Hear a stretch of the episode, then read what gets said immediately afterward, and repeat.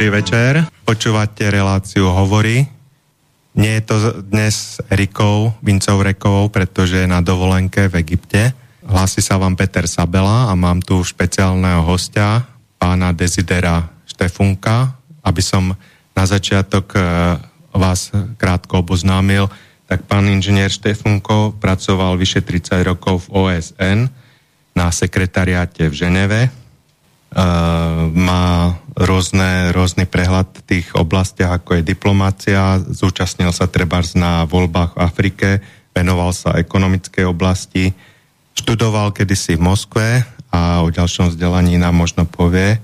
Ovláda viaceré jazyky, anglicky, francúzsky, rusky, nemecky a iné. A v súčasnosti je expert pre zahraničnú politiku v zakladanej strane pána Baranka Zdravý rozum. Takže dobrý večer, pán Štefunko. Dobrý večer. Tak e, začali by sme teda ešte doplnením toho vášho vzdelania. Spomínal ste, že máte ešte rôzne tie diplomy, certifikáty. E, vlastne je to americká univerzita, ale pôsobí v Ženeve? Nie, nie.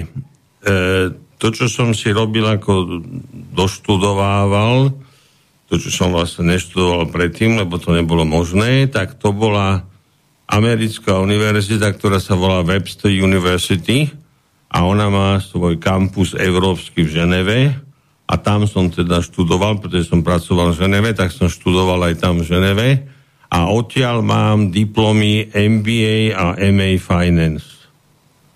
Čiže to ešte ako k tomu vzdelaniu. No a samozrejme, keď som robil v OSN, tak tam som sa zúčastnil ako prípravy volieb a kontroly volieb v Mozambiku, Angole, Južnej Afrike a Namíbii. Hej. No a samozrejme z tých, tých vyše 30 rokov som robil v Ženeve, ale niekto, čas toho som takisto, napríklad dva roky som bol v Azerbajdžane, som tam mal projekt, ktorý bol spoločný projekt Európskej únie a OSN a takisto som samozrejme mal množstvo projektov všade po svete, čiže som navštívil pracovne skoro 100 krajín. Hej. No a samozrejme, okrem tých jazykov, ktoré ste spomenuli, viem aj po polsky, ale e, takisto sa dohodnem, aspoň čo sa týka tých základných vecí, v mnohých iných jazykov, hej, napríklad aj afrických Zulu a Swahili a tak ďalej po japonsky niečo, po čínsky, po arabsky takisto, hej, ale to samozrejme nehovorím plynule, hej, ako to vám ďaleko od toho, ale ako plynule hovorím anglicky, francúzsky, rusky a polsky, dá sa povedať. A potom na slabšej úrovni španielčinu, nemčinu. E, v tých afrických krajinách sa dá ako dohovoriť asi anglicky? Ale... To záleží od toho, že čo to je, pokiaľ sú to tie frankofónne krajiny, tak tam sa dá po francúzsky samozrejme, napríklad, ja neviem, Senegal, Mali a tak ďalej, hej, e, alebo v, v Kongo, v Kongu, či to už je jedno, či v tom menšom, alebo v tom väčšom. A, a po anglicky samozrejme množstvo tých iných krajín, ale samozrejme na tej, v tej východnej Afrike tam majú radi tú svajilčinu. A samozrejme, keď prídete do Južnej Afriky, tak v podstate na to, aby sa dorozumievali medzi sebou, je angličtina, aj keď sa tam predtým používal ten Afrikáns, to znamená, to je tá búrská holandština, dá sa povedať. No a čiže tam potom samozrejme ťa, e, napríklad Zulu je dosť ako rozšírené v Južnej Afrike a tak ďalej. Ale hovorím, oni majú svoje jazyky, teraz sa v niektorých krajinách snažia vytlačiť tzv. koloniálne jazyky a zavieť svoje.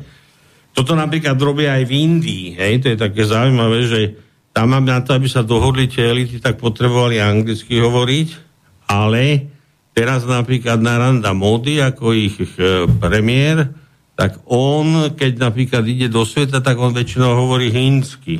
Nehovorí, iba keď sa ho spýta o niečo po anglicky, tak odpovie po anglicky, ale iná sa snaží oficiálne ukazovať, že náš národný jazyk je hinština, hmm. ktorou akože hovorí väčšina obyvateľov Indie, ale samozrejme na tom ju, tí drávidi, tí to nemajú radi tú hinštinu, tí práve chcú tú angličtinu, aby sa dohodli medzi sebou. Tiež je to taký multikulturálny národ, tá India, alebo e, krajina, lebo som počul, že vyše 200 jazykov sa tam až používa. Áno, áno, áno, áno, tam je množstvo štátov, oni sa teraz ešte delia, lebo potom sa tie národy ako ešte sa delia, lebo každý chce mať svoj štát. čím to skončí, to nikto nevie, ale hej, tamto delenie prechádza, tam je množstvo jazykov, tam je hinština, najrozšírenejší, potom je urdu, to je vlastne taká tá islamská verzia hinštiny, ale potom samozrejme majú maratančinu a telugu, e, Kanadu, množstvo, množstvo ako iných ďalších jazykov. Hej? A bengálštinu, veľmi dôležitý jazyk. A napríklad, keby so, keď sme už v tej Indii, tam je také zaujímavé, že tí starí áríci, to znamená tí indoevropania, keď dobili Indiu, tak oni samozrejme ovládli, priniesli zo sebou aj jazyk. A ten ich jazyk je dosť podobný, lebo to je indoevropský jazyk, tá hinština napríklad, alebo starý sanskrit. Sanskrit, hej. hej. Lebo tá bol sanskrit a z toho sa potom vyvinuli tie jednotlivé rôzne severoindické e, jazyky. No a tam je zaujímavé napríklad, keď ako človek nad tým trošku rozmýšľa, jeden z tej trojice indických bohov je Višnu. No a Višnu je čo? No to je Višny. Vyslovene náš, akože on je Višný, on je tam... Hey, to je Brahma, Višnu a Šiva. A Šiva, hej. No a Višnu je, ale to hovoria Višnu, ale to je ten Višný. To je ten pôvod toho slova. Hej. Alebo keď sa na tým zamyslíte, uh, Ajurveda. Hej? Jedne majú knihy ved. Áno, áno. A u nás je veda, na, ako, a náuka, hej? Hej. Od slova vedieť. A oni to takisto majú ten koreň. Napríklad aj slovo tri je také, že čo No, oni napríklad používajú. aj tri, hej, hej, lebo to má ek, do, tri, čar, punch, hej, to je vyslovene vidieť, že aké je to podobné, alebo 10 je potom deš, hej. A to sa zase podobá Romčine. Tak vlastne ne, sa... Romčina je takisto indoeurópsky jazyk. vlastne tak sa zistilo, Ale že tá Romčina sú... pochádza, oni prišli z Rajastánu dnešného, čo je tam dole pod ako New Delhi, hej, stade ako pôvodne oni boli. Hej, vlastne... Ale to je takisto indoeurópsky jazyk. Aj tie priezviska, napríklad Bihári, to je zo štátu Bihár. Áno, presne tak, presne tak. No a tam napríklad je ten uh, mm, napríklad Maharaja. Mhm. A Magnum po latinsky je veľký. Aha, A po francúzsky král je Rua, alebo po španielsky Rej. Mhm. Hej? Čiže, čo to znamená Maharaja? No veľký král. Hej.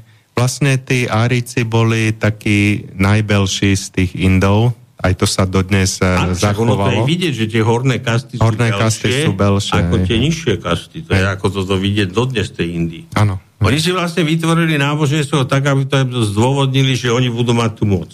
Tak. Hej? No ale chcel som tej, tej ajurvede, čiže čo to je ajurveda, keď sa človek nad tým zamyslí? Vlastne to je Veda systém veda. lie, liečenia. Systém Hej, ale liečenia. veda je veda, áno, Áno. ich veda je naša veda. Hej, hej. A ajutáre po taliansky je pomáhať, po španielsky ajudar. Uh-huh. A to znamená, že to je veda, ktorá pomáha. Tak, Keď tak. to tak voľne preložím. Také liečiteľstvo. Ajurveda, no. hej? Indické liečiteľstvo. Tam napríklad to je zaujímavé, že po bengálsky tento sa povie eto. Čo je Tak, vlastne ako z toto. Hej. Áno, lebo samozrejme však aj to čar je bližšie k tomu ruskému četire ako k nášmu štyri, ale stále je to ten istý koreň. Tak, tak, takže indoeurópsky jazyk. 5, hej? Do 3, hej, tam to ako vyslovene, tam sa to dokonca ani veľmi nezmenilo. Ozaj, chcel som sa spýtať tej Afrike, je to naozaj tam eh, tak zle s tou korupciou? Mohli ste zažiť aj niečo také? Treba, že už na letisku sa pýta, pýta No, keď bakšiš. mám povedať pravdu, a ja rád hovorím pravdu, ja nemám rád tento politicky správny jazyk, lebo som ho zažil Politicky OSN. korektný? politicky korektný jazyk, lebo som ho zažil v OSN a už som bol z toho chorý. A mimochodom väčšina východu Európanov bola z toho chorá. Lebo my máme fakt trošku inú mentalitu, ako tí západania. Sú viacej naivní, viacej arogantní, ale my sme takí, máme viacej zdravého sedliackého rozumu, by som povedal. No a preto tento politicky korektný jazyk, hej, ako ten skutočne, a to bol dôvod, povedzme, na výhodnenie z roboty, hej, keby človek niečo povedal, čo nemal. Že akože ja to nemám rád, ale preto, keď vy ste sa pýtali, som teraz zabudol, vy ste sa pýtali na, aj na tú Korupcia Afriku, hej. v Afrike. Áno, je pravda, že v Afrike korupcia je neskutočne veľká. Neskutočne veľká. A ono je to aj v tej ich kultúre, lebo u nich napríklad je, keď jeden vyhrá nejaké voľby alebo sa dostane k moci z nejakého kmeňa, lebo v každom štáte je množstvo kmeňov, hej? A takže tým pádom jeho povinnosťou je sa starať o tých svojich ľudí. Hej, a to je ako, že to je norma. To je proste, tak to má byť. A oni to aj robia. Samozrejme, povedzme, keď sa povedzme zoberieme slovenskú korupciu, na Slovensku je samozrejme korupcia, ale je menšia ako v tej Afrike. To je jednoznačne, hej? Ale oproti Švajčiarsku je väčšia. Hm. Hej? Čiže preto, a, a druhá vec je, samozrejme sa to dá, akože nedá sa to totálne objektívne merať, a preto napríklad je ten index, hej, tej korupcie, a to je vnímanej korupcie, perceived corruption. Hej, že ako je to vnímané. Teraz napríklad som čítal, e, nejaké západní experti povedali, že e, korupcia na Ukrajine je otrasná, ale zrejme e, Ukrajina a Afrika sa ešte nedajú porovnávať v tomto. Nechcem hovoriť, ale e, takto by som povedal. V Afrike, keď sa niečo ťaží a niečo sa predáva, tak sa to sú peniaze, ktoré sa vytvoria Ináč väčšinou tých peňazí tak strašne veľa nie je. Hej? A samozrejme, e, ako tie elity častokrát rozkradnú aj to, čo vlastne neexistuje. Hej? Čiže proste rozkradnú absolútne všetko. Na Ukrajine bola korupcia väčšia ako u nás, ale tým, že teraz tam ide tá obrovská finančná pomoc na Ukrajinu, a teda aj zbrania, ale tie sa potom čiastočne takisto popredávajú všelikde, tak samozrejme tým pádom je príležitosť. A tým pádom sa tá korupcia ako miera korupcie zväčšila. Príležitosť robiť Ale zlodeja. to áno, príležitosť robiť zlodeja. Hej. Hej, takže e, teraz e, napríklad ako je to konkrétne v tých krajinách, e, sa týka Afriky, kde ste bol pozorovať voľby, je tam aj pri voľbách nejaké také javy negatívne, napríklad v tom Mozambiku alebo inde? No, negatívne javy samozrejme tam sú, aj boli, ale takisto je pravda, že keď akože to bol, ja som bol akože súčasť pozorovacej misie a tým pádom my sme mali ako, záležalo to od krajiny, ale boli rôzne kompetencie, ktoré sme mali a oveľa väčšia sme mohli rozhodovať Hej? Respektíve, keď sme aj oficiálne nemohli, tak ako miestni to akceptovali, ten názor, lebo keď mal človek tú pásku OSN, tak proste bol z OSN, hej. Ale ja vám poviem takú zaujímavú vec, keď sme pri tomto. A to hovorí takisto niečo o tom zdravom sedliackom rozume. Nebudem chodiť do detajlov ako tento toho chaosu, ktorý som zažil povedzme v Mozambíku, ale v jednom momente sa to nejako tak ako vyriešilo a išli sme na pozorovanie volieb a teda. No a ja som v podstate zobral takého jedného šofára, on patril do World Vision, ale keďže sme nemali auta, pretože štáty nedali peniaze na misiu OSN, ale ju schválili, hej, alebo nedali dosť peňazí, No tak som si dovolil, proste tam nejaký človek vo World Vision, čo je teda mimolátka nejaká tam spal, tak som ho zobudil, čo robíš? Čakám na príkazy, dobre, pod so mňou, ideme do bušu, hej. No, tak sme boli, sa volal Pedro, Pedro bol negramotný, a keď sa voľby skončili všetko, tak som sa ho spýtal, keď sme ešte po ceste naspäť a zavedli sme aj tam požiare a ja neviem čo všetko, buš horel a tak ďalej tak sa ho pýtam, že Pedro, že ako si volil? A on bol zo severu, to bolo tam na severe. A samozrejme, tí severania nemali radi tých južanov, lebo tí južania mali moc, hej, to bolo to Frelimo oficiálne, ale tam to boli iný, iný, inými slovami iný kmeň.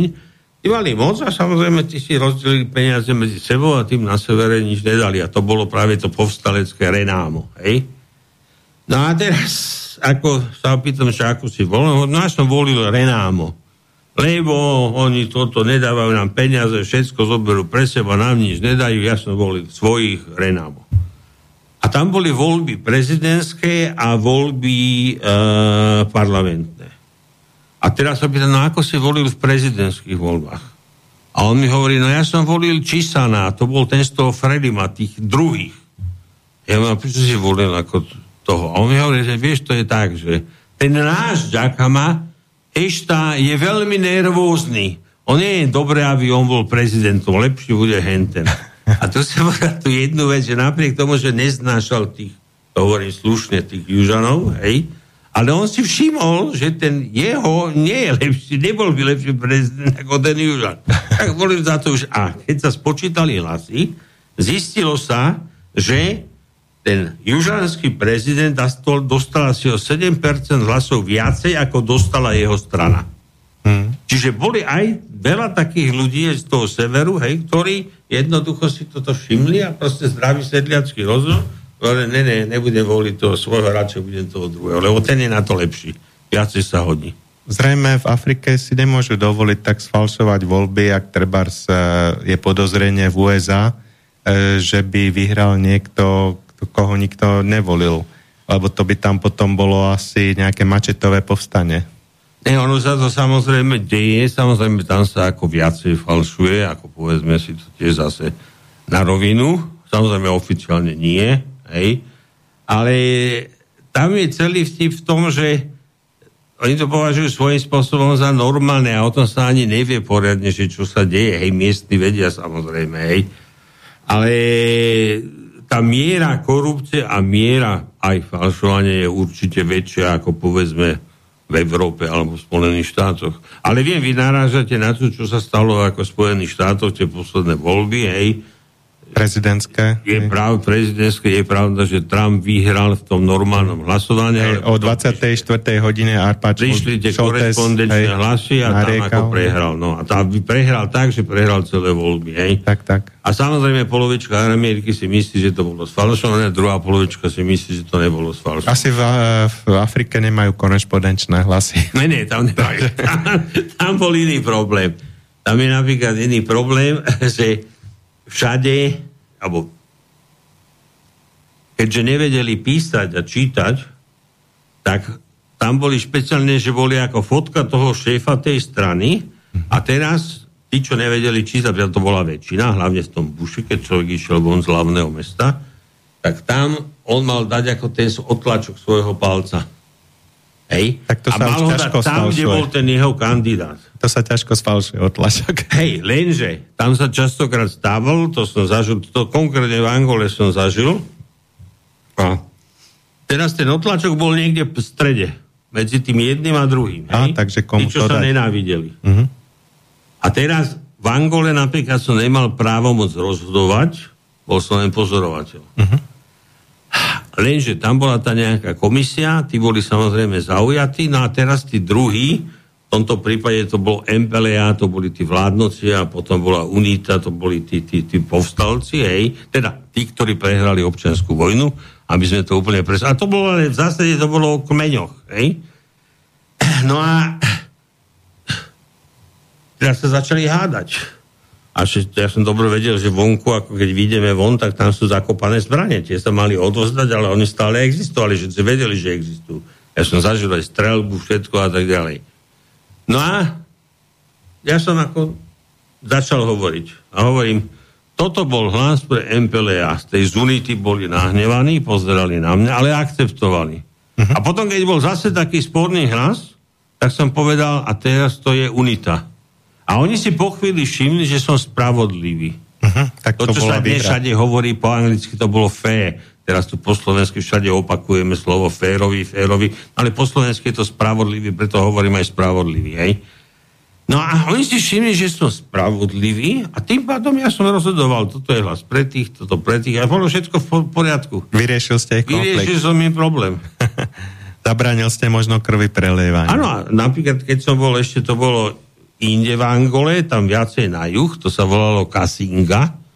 A Kasinga bola známa tým, že tam boli boje medzi Kubáncami a Juafrickou republikou, ešte keď sa začala ako vojna. A potom tam boli medzi tými Juafričanmi a tou Svápou, to boli tí postalci v Namíbii. No a ona bola zničená a teraz ja som tam došiel a tam som sa dozvedel, že nejaké tri starenky hlasovali a podľa toho ich nejakého zákona, ako boli z nejakej inej dediny a oni nemali a tak ďalej. No a teraz ten, čo bol ako šéf tej komisie z Luandy, z hlavného mesta, a to bol z tej vládnuce akože strany, mladý chalaň, tu je tu o tom, že čo to robí človekom moc. Hej, hlavne, keď nemá skúsenosti, hej. Tak on povedal, že on ruší z voľby celej provincii. A ja som, a teraz tí druhí z Unity samozrejme nahnevaní, nahnevaní a tak ďalej, proste už to bolo, začali po sebe vykrikovať. Ja som ho zobral von a mu hovorím, počúvaj ma. Možno máš troš čiastočne neúplne pravdu ako formálne. Ale ty, keď toto urobíš, že zrušíš voľby, ty začneš znova občianskú vojnu. A potom som dodal, ale mimochodom, podľa môjho odhadu, tvoja strana tu tie voľby vyhrá takže ty pôjdeš proti sebe. Zmenil svoje rozhodnutie, lebo on mal právo tohto rozhodnutia a nakoniec sa ukázalo, že jeho strana dostala nejakých 60% a tá unita dostala 35 alebo 40, inými slovami jeho strana vyhrala. Takže nezapriete v sebe diplomata. Ale hlupý chlapec mladý, hej, ktorému dali do rúk moc a on ju nezvládol. Lebo zrazu bol opitý mocou a myslel si, že on môže robiť, čo chce mohol vlastne vyvolať tiež veľký konflikt tam. A e, chcem sa ešte spýtať také technické veci e, k tomu OSN. Vy ste robili teda v kancelá, e, kancelárii OSN. E, v, v New Yorku je zase valné zhromaždenie a bezpečnostná rada, to je niečo iné, to je taká politická vec. A v tej Ženeve je čisto pre Európu a sú ešte v iných kontinentoch. E, Nie, takto, ja by som to vysvetlil. E, medzi prvou a druhou svetovou vojnou bola Riga národov a tá bola v Ženeve. A to bolo v tej budove, tej, tej, ako teraz sa to volá Palác národov, hej? Čiže to tam bolo, to je tá vlastne budova, ktorá je na mnohých fotografiách a tak ďalej. Po druhej svetovej vojne, keďže Amerika bola, USA boli silné, hej, a mimochodom Stalin nechcel ani, aby bolo nejaké OSN v Moskve, Takže on to ustúpil a Američanov, bola dohoda, hej, Angličanov, Angličanov, Američanov, Angličanov, Rusov, teda Sovietskeho zväzu, že OSN bude v New Yorku. Samozrejme so všetkými garanciami, hej, pre všetkých, že môžu chodiť, dostanú víza a tak ďalej. No a Čiže to znamená, tá politická časť je vlastne v New Yorku. To je vlastne aj bezpečnostná rada. A to je vlastne to, tá bezpečnostná rada a valné zhromaždenie. Valné zhromaždenie. Hej? To tam, sú tie tam, hlavné orgány, hej, ktoré... Tam skoro všetky krajiny sveta sú, sú aj no, no, OSN momentálne myslím, že je to nejakých 193 krajín.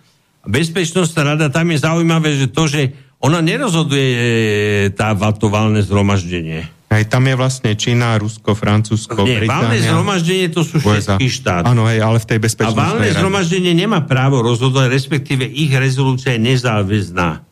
To len ako, že si... Odporúčanie. Vlasto, to, je ani odpor, ani to by sa ani nenacelo odporúčanie, lebo oni ani nemajú právo akože hlasovať o nejakých, te, sa pokúšať o nejaké záväzné rokovania. Oni musia, musia dostať na to ako povolenie od Bezpečnostnej rady. Hlavný orgán pre bezpečnosť na vo svete je bezpečnostná rada. No a v súčasnosti to je vlastne Čína, Rusko, Takto, tam Francúzsko. je 15 krajín. V bezpečnostnej rade? Áno. Uh-huh. Mhm. 10 krajín sú volení každé dva roky, na dva roky a každé dva roky sú znova voľby. A to je podľa toho geografického rozdelenia. Spra- sa to volá fair geographical distribution, to znamená spravodlivé geografické rozdelenie, hej, keď to tak... To sa strieda každé dva roky. Hej, ne, to znamená, že tam každá región krajín môže mať toho svojho zástupcu. Aha. Hej? A o tom sa samozrejme potom hlasuje, hej, ale vždy to musí byť tak, čiže tam je to fixne dohodnuté. Napríklad tam je taký paradox, že východná Európa bývala, ešte keď som bol v OSN, tak stále bola ako skupina D. Lebo to nikto nerušil, lebo tak to vždy bolo. Hej? Už každý vedel, že politicky sme niekde inde, ale keďže sme to boli pôvodne, tak geograficky sme stále boli východná Európa, skupina krajín D.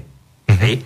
No a teraz, že tie posty sa rozdeľujú medzi krajiny, no a potom je tých 5 stálych členov bezpečnosti. Tie majú právo veta. A tí sú stále a tí majú právo veta. Hej, a ešte, aby sme ich zopakovali, takže tam je Čína, Rusko, Francúzsko, Británia a USA. Áno. Tí majú právo veta. To je 5 stálych členov Bezpečnostnej rady. Čiže oni splatia aj nejaké asi zvyšené poplatky, čo sú? Tam je kľúč, ktorý je, to je komplikovaný kľúč, ale áno, je to na základe, berie to do úvahy počet obyvateľov, hospodárskú silu, to znamená rudý domáci produkt, hej, a tam je ešte nejaké tretie kritérium, takéto hlavné, a potom sa to ako zosumerzuje a potom sa platí. Američania napríklad majú platiť, oni majú platiť najviac, zhruba 25%.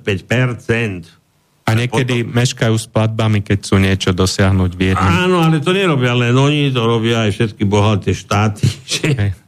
akože trošku pozdržia platbu a tak naznačia, že by bolo dobre, keby v sekretáriate taký pozriaditeľ alebo hen taký dostal vlastne generálny... správny od nich človek a keď to dostane, tak to potom akože tie peniaze. Ale to je všetko neoficiálne sa ako nič takého nedeje, hej? Uh-huh. Ale v praxi to tak chodí. Generálny tajomník je nakoľko nezávislý? E, generálny tajomník, on nemá právomoc rozhodovaciu. On je hlavný správny úradník, keď to pre, preložím do slovenčiny. Ale keby niečo kritizoval, tak zrejme ho už nezvolia na ďalšie obdobie. No, lebo tam je tá, tá jedna vec, že na to, aby bol zvolený, musí byť zvolený všetkými piatimi stálnymi členmi Bezpečnostnej rady. Samozrejme, musí byť aj schválený to válnym zhromaždením, ale ako náhle niekto z tých piatich stálnych členov ho zavetuje, no tak končí. A bol aj nejaký takýto? A to sa stalo s Butrosom Gádlim. Butros, Butros Gáli. No, hej, po arabsky je Gáli, hej. Hm? Myslím, že viete po arabsky. Tak... Troška, no aj Butrus hej. je vlastne Peter, lebo Arabi nemajú P a E. no. P a E nemajú, hej, takže hej, Butrus. Hej. No a on, bol, on bol egyptský kresťan, mimochodom, kopt. A kopt, kopt. Hej, kopt. No hej. a on mal 5 rokov a chcel byť akože viacej nezávislý, že on je generálny tajomník, hej. No ale to sa nepáčilo hlavne ako Američanov a Američania povedali, že oni ho budú vetovať. A on napriek tomu loboval medzi všetkými členskými štátmi a tam mal aj obrovskú podporu, než Američania ho, keď prišlo na lamanie chleba, aj zavetovali. Hej. Takže on bol iba raz 5 rokov. Všetci ostatní v podstate vždy boli, že dvakrát po 5 rokov a Butros Gali bol iba raz 5 rokov, lebo proste nedostal hlasy alebo bol zavetovaný Spojenými štátmi americkými. Tieto rôzne americké vojny výbojné, čo viedli bez mandátu OSN, takže vlastne ich neschválila tá bezpečnostná rada. Áno, lebo akože podľa tej charty OSN e, e, bezpečnostná rada sa zaoberá otázkami bezpečnosti, mieru vo svete a všetkými aj sankciami a tak ďalej. Hej?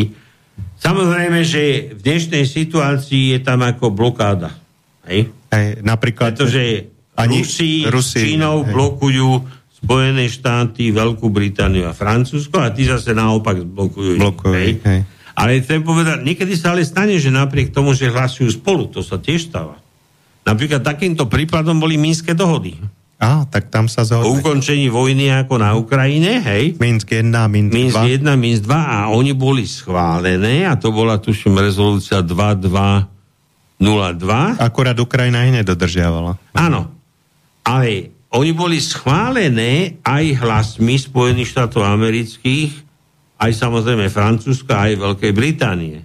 Keby sa dodržiavali, nemusela by byť vojna teraz. Samozrejme, tam bola tá jedna časť, tých dohôd, že ona to vždy je to vo všetkých dohodách, že ono sa to dá ako interpretovať. Hej? No.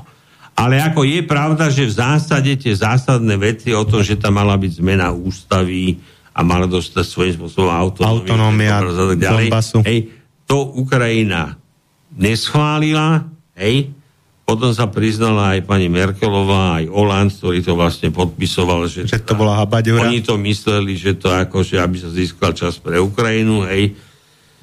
Vyzbrojiť Ukrajinu západnými zbraniami. No, čiže potom sa to nedodržiavalo, ale faktom je, že keď sa to prijímalo, tak sa to prijímalo hlasmi všetkých krajín, ale navyše hlasmi piatých stálych členov Bezpečnostnej rady.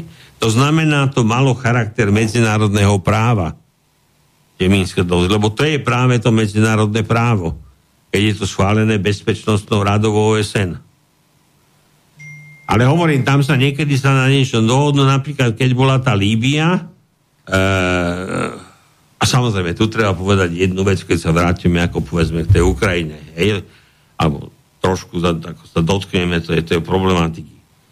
Samozrejme, že z formálneho právneho hľadiska Rusko nedostalo súhlas Bezpečnostnej rady a to znamená, že to bolo porušenie medzinárodného práva. Na špeciálnu operáciu. Hej, ten nás tú špeciálnu operáciu. Na Ukrajine. Samozrejme, oni tam ako hovorili, že to bol článok 51, ale to je veľmi, ako by som povedal, slabý, slabý, ako v podstate uh, ani by som povedal, no, no nemali dobrý argument, tak povedali toto, ale to nie je, do, nie je dobrý argument. Ale čo chcem povedať, je to, že áno, bolo to z tohto pohľadu, nemalo to sankciu alebo súhlas Bezpečnostnej rady, to ani nemohlo mať.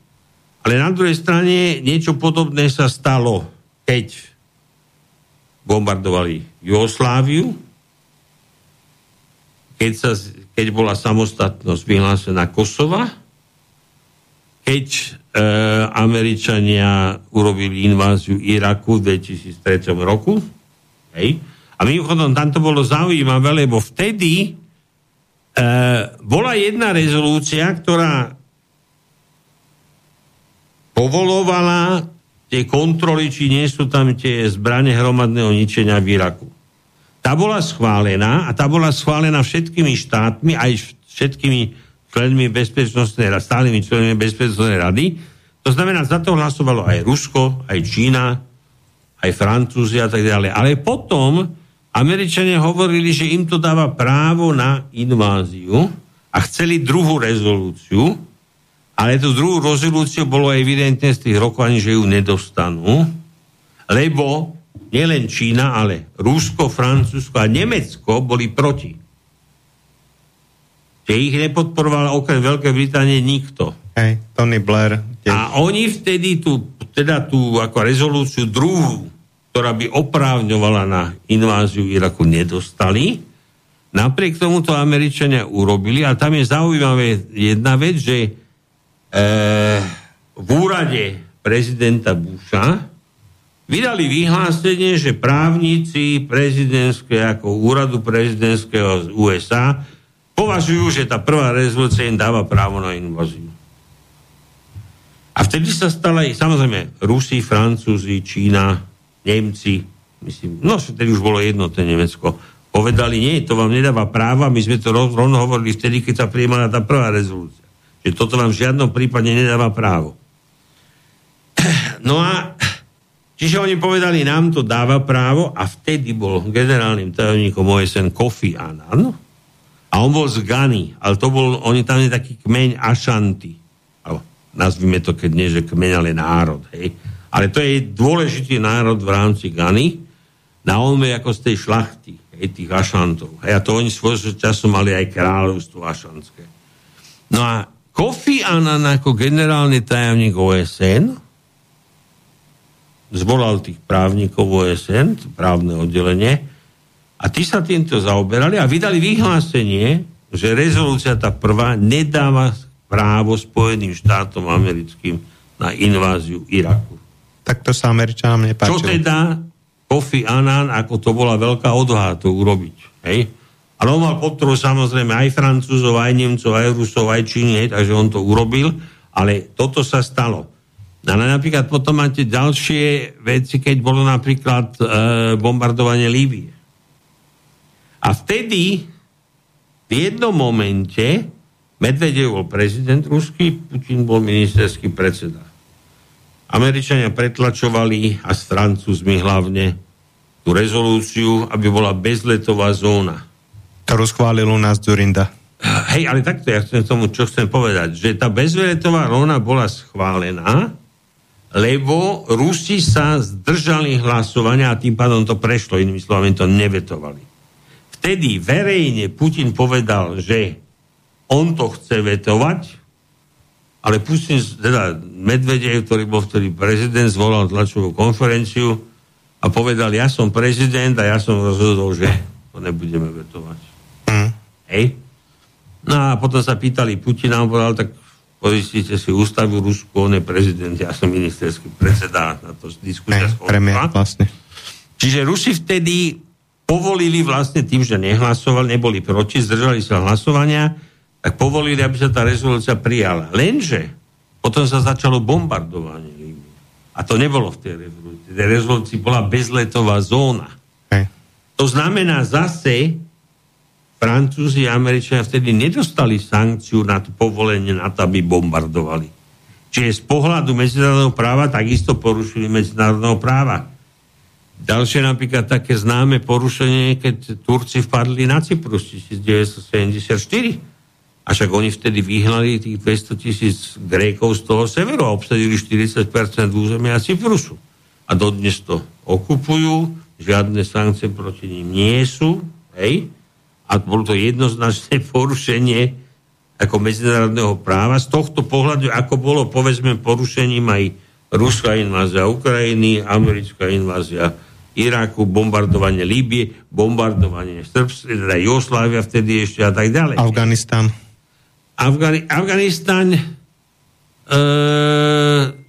tam bola taká e, kvázi rezolúcia, ktorá to povolovala, lebo to bolo v súvislosti s tým terorizmom, hej. Aha. Ale tam treba napríklad, po, ale samozrejme potom to Američania ako naťahovali, hej, to, že tam boli. Ale tam je napríklad zaujímavá jedna vec, že vtedy Putin bol, lebo vtedy bol Putin totálne proamerický, hej. Tak ako všetci sme boli v podstate svojho času, hej. A takisto aj Rusi boli drvá, väčšina boli proste to Amerika, to bolo symbol, hej, slobody, džínsov a všetkého možného. No a on bol prvý štátnik, ktorý zavolal Bushovi po tých dvojčkách a ponúkol ruskú pomoc.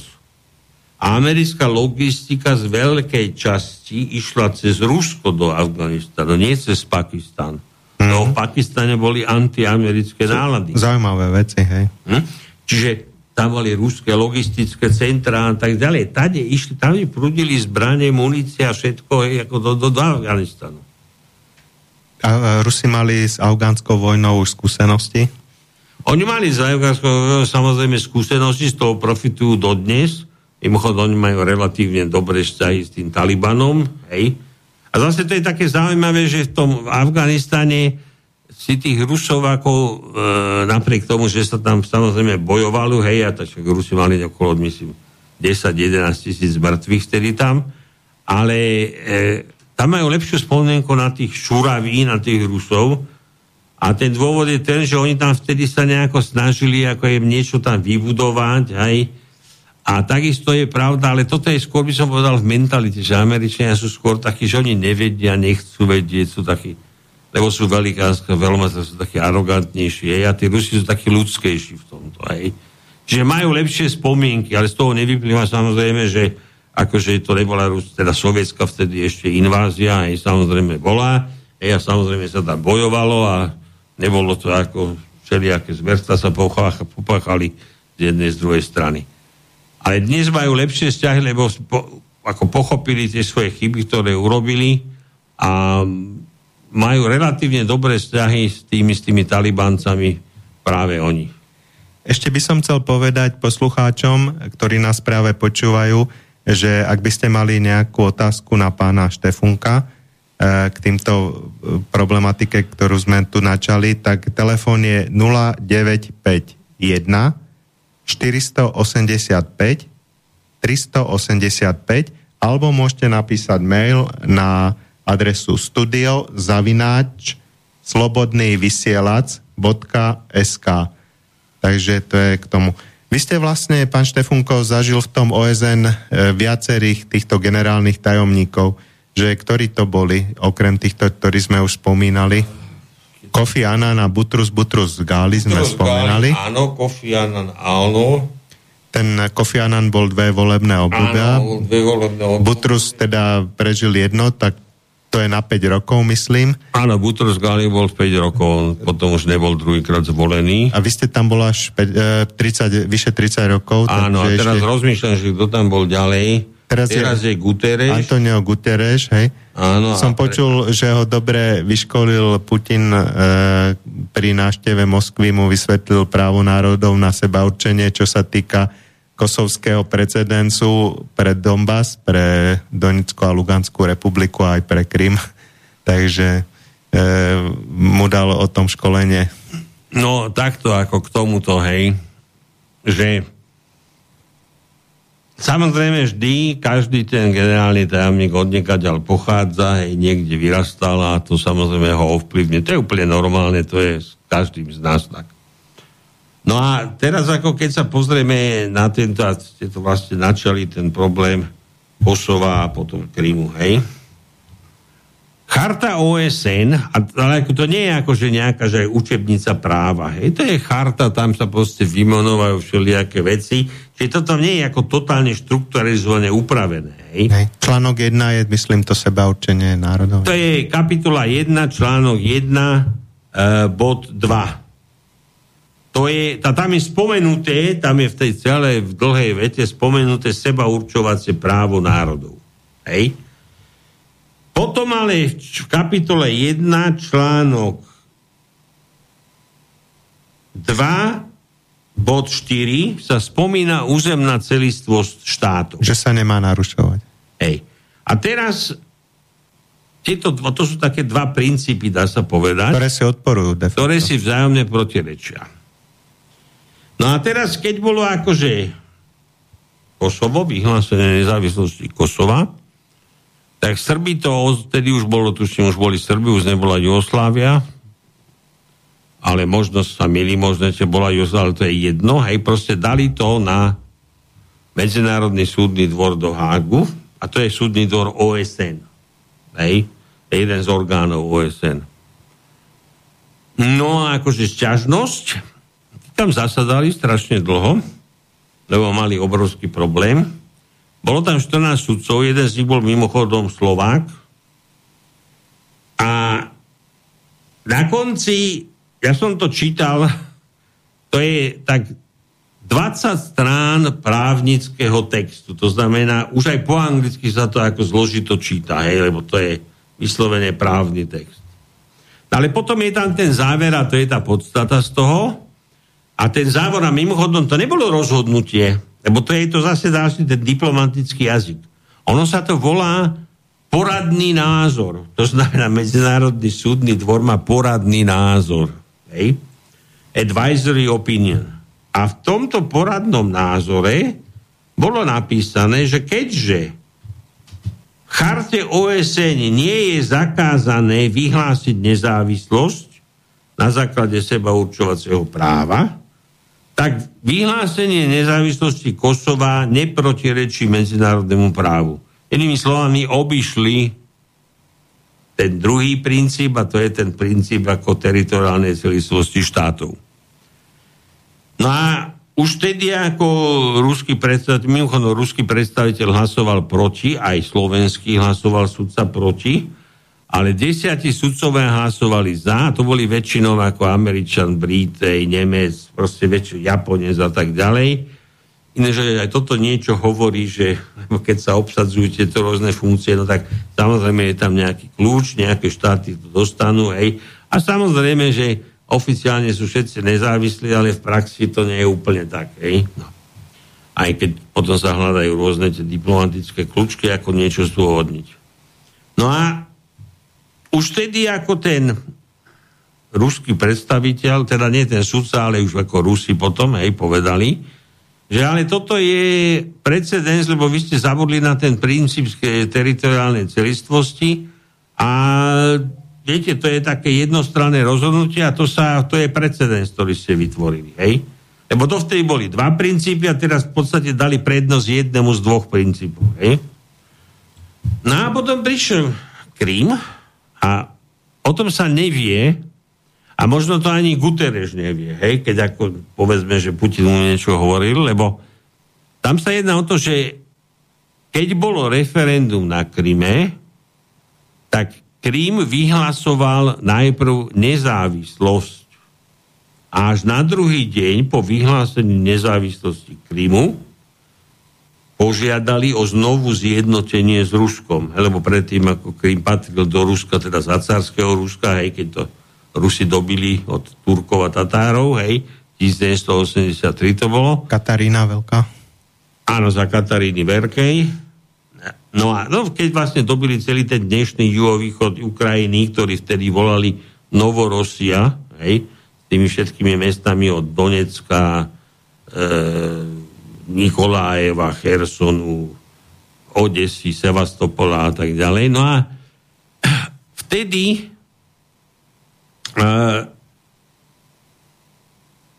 vyhlasovali nezávislosť a až na druhý deň požiadali o znovu zjednotenie s Ruskom.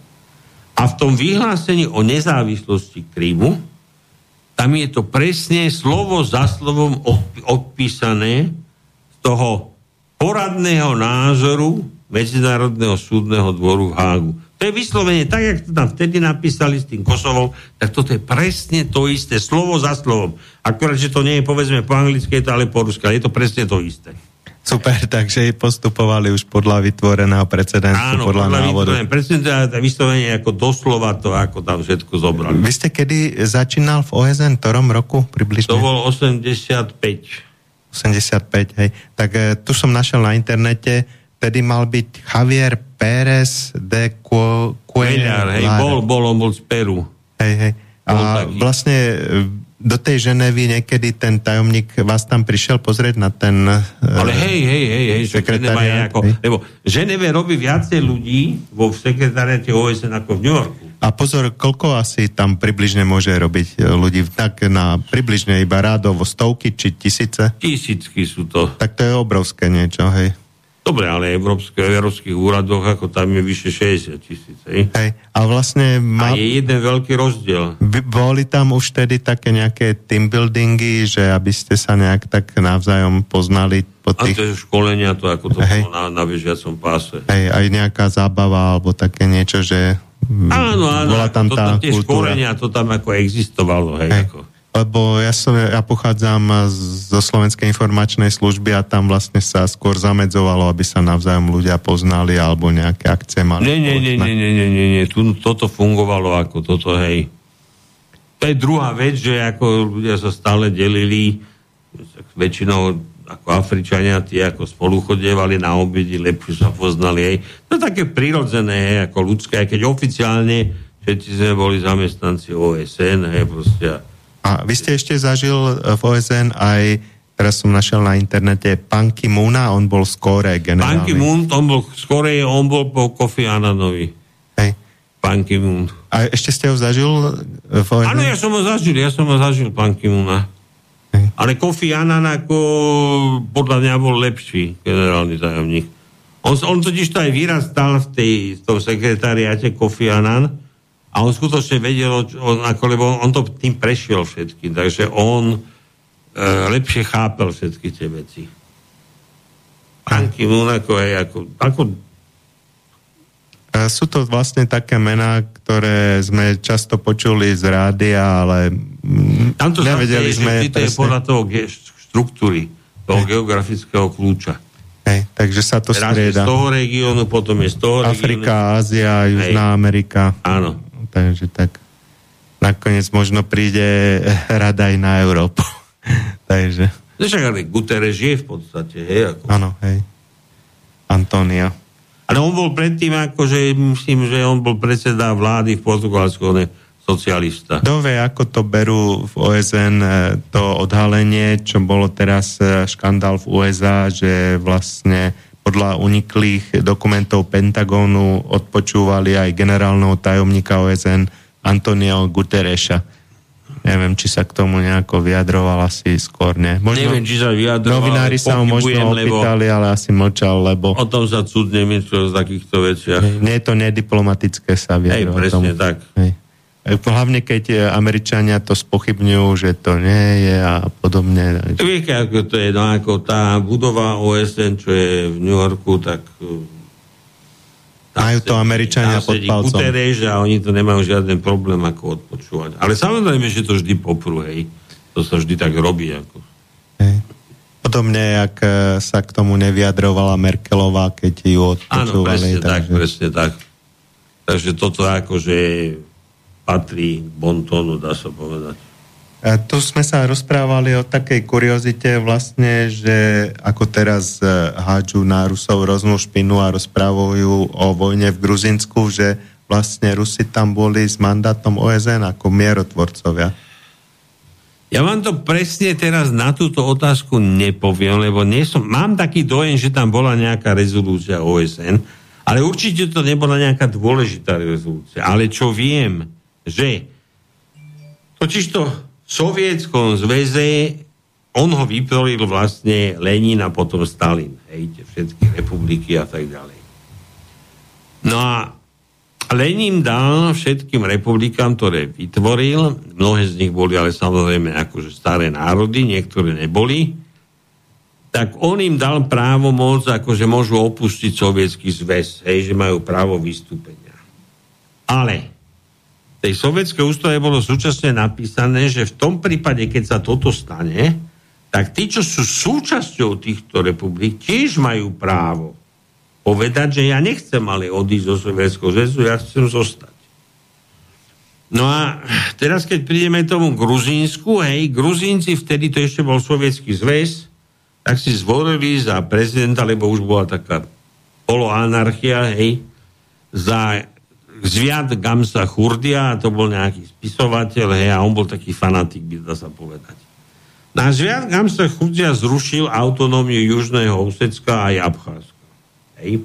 Čo Mimochod... sa im nepáčilo zase týmto. To mimochodom, Abcházsko v jednom momente bolo vlastne spadalo pod Moskvu priamo, ale vtedy už bol Stalin a Stalin bol Gruzín, takže on vlastne urobil tak, že to Abcházsko sa stalo súčasťou Gruzínska. Hej.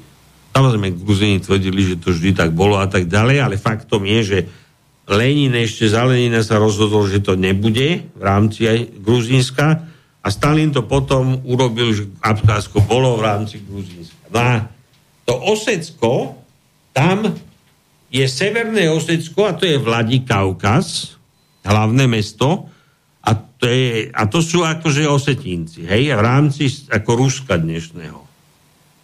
A títo južní osetinci, tí bol, dal Stalin do Gruzínska. No a keď kam, sa Gruzia zrušil tú autonómiu, tak tam sa začala vojna. A to bol ešte Sovietský zväz. Tam sa bojovalo o 106. A tí vyhlasili nezávislosť. Aj Abcházsko, aj Južné Osecko. No a potom Gamsa Churdia nakoniec skončil také, že on bol ako svojím spôsobom sa hovorilo, neviem, že bol taký ako blázon. Tak jeho nakoniec zabili, lebo vznikla v Gruzínsku občianská vojna medzi Gruzíncami. Hej? No a Gamza Gruziu zabili, no a teraz bolo váku v Gruzínsku a vtedy si spomenuli, že v Moskve žije uh, Ševarnaze, ktorý bol prvý tajomník komunistickej strany Gruzínska a mimochodom aj šéfom KGB v Gruzínsku potom bol ministrom zahraničných vecí Sovietskeho zväzu. No a on, keď bola nezávislosť Gruzínska, on zostal v Moskve. Hej? Tak ho zavolali. Lebo proste chceli skončiť občianskú vojnu tak si zavolali starého skúseného Ševarnazeho.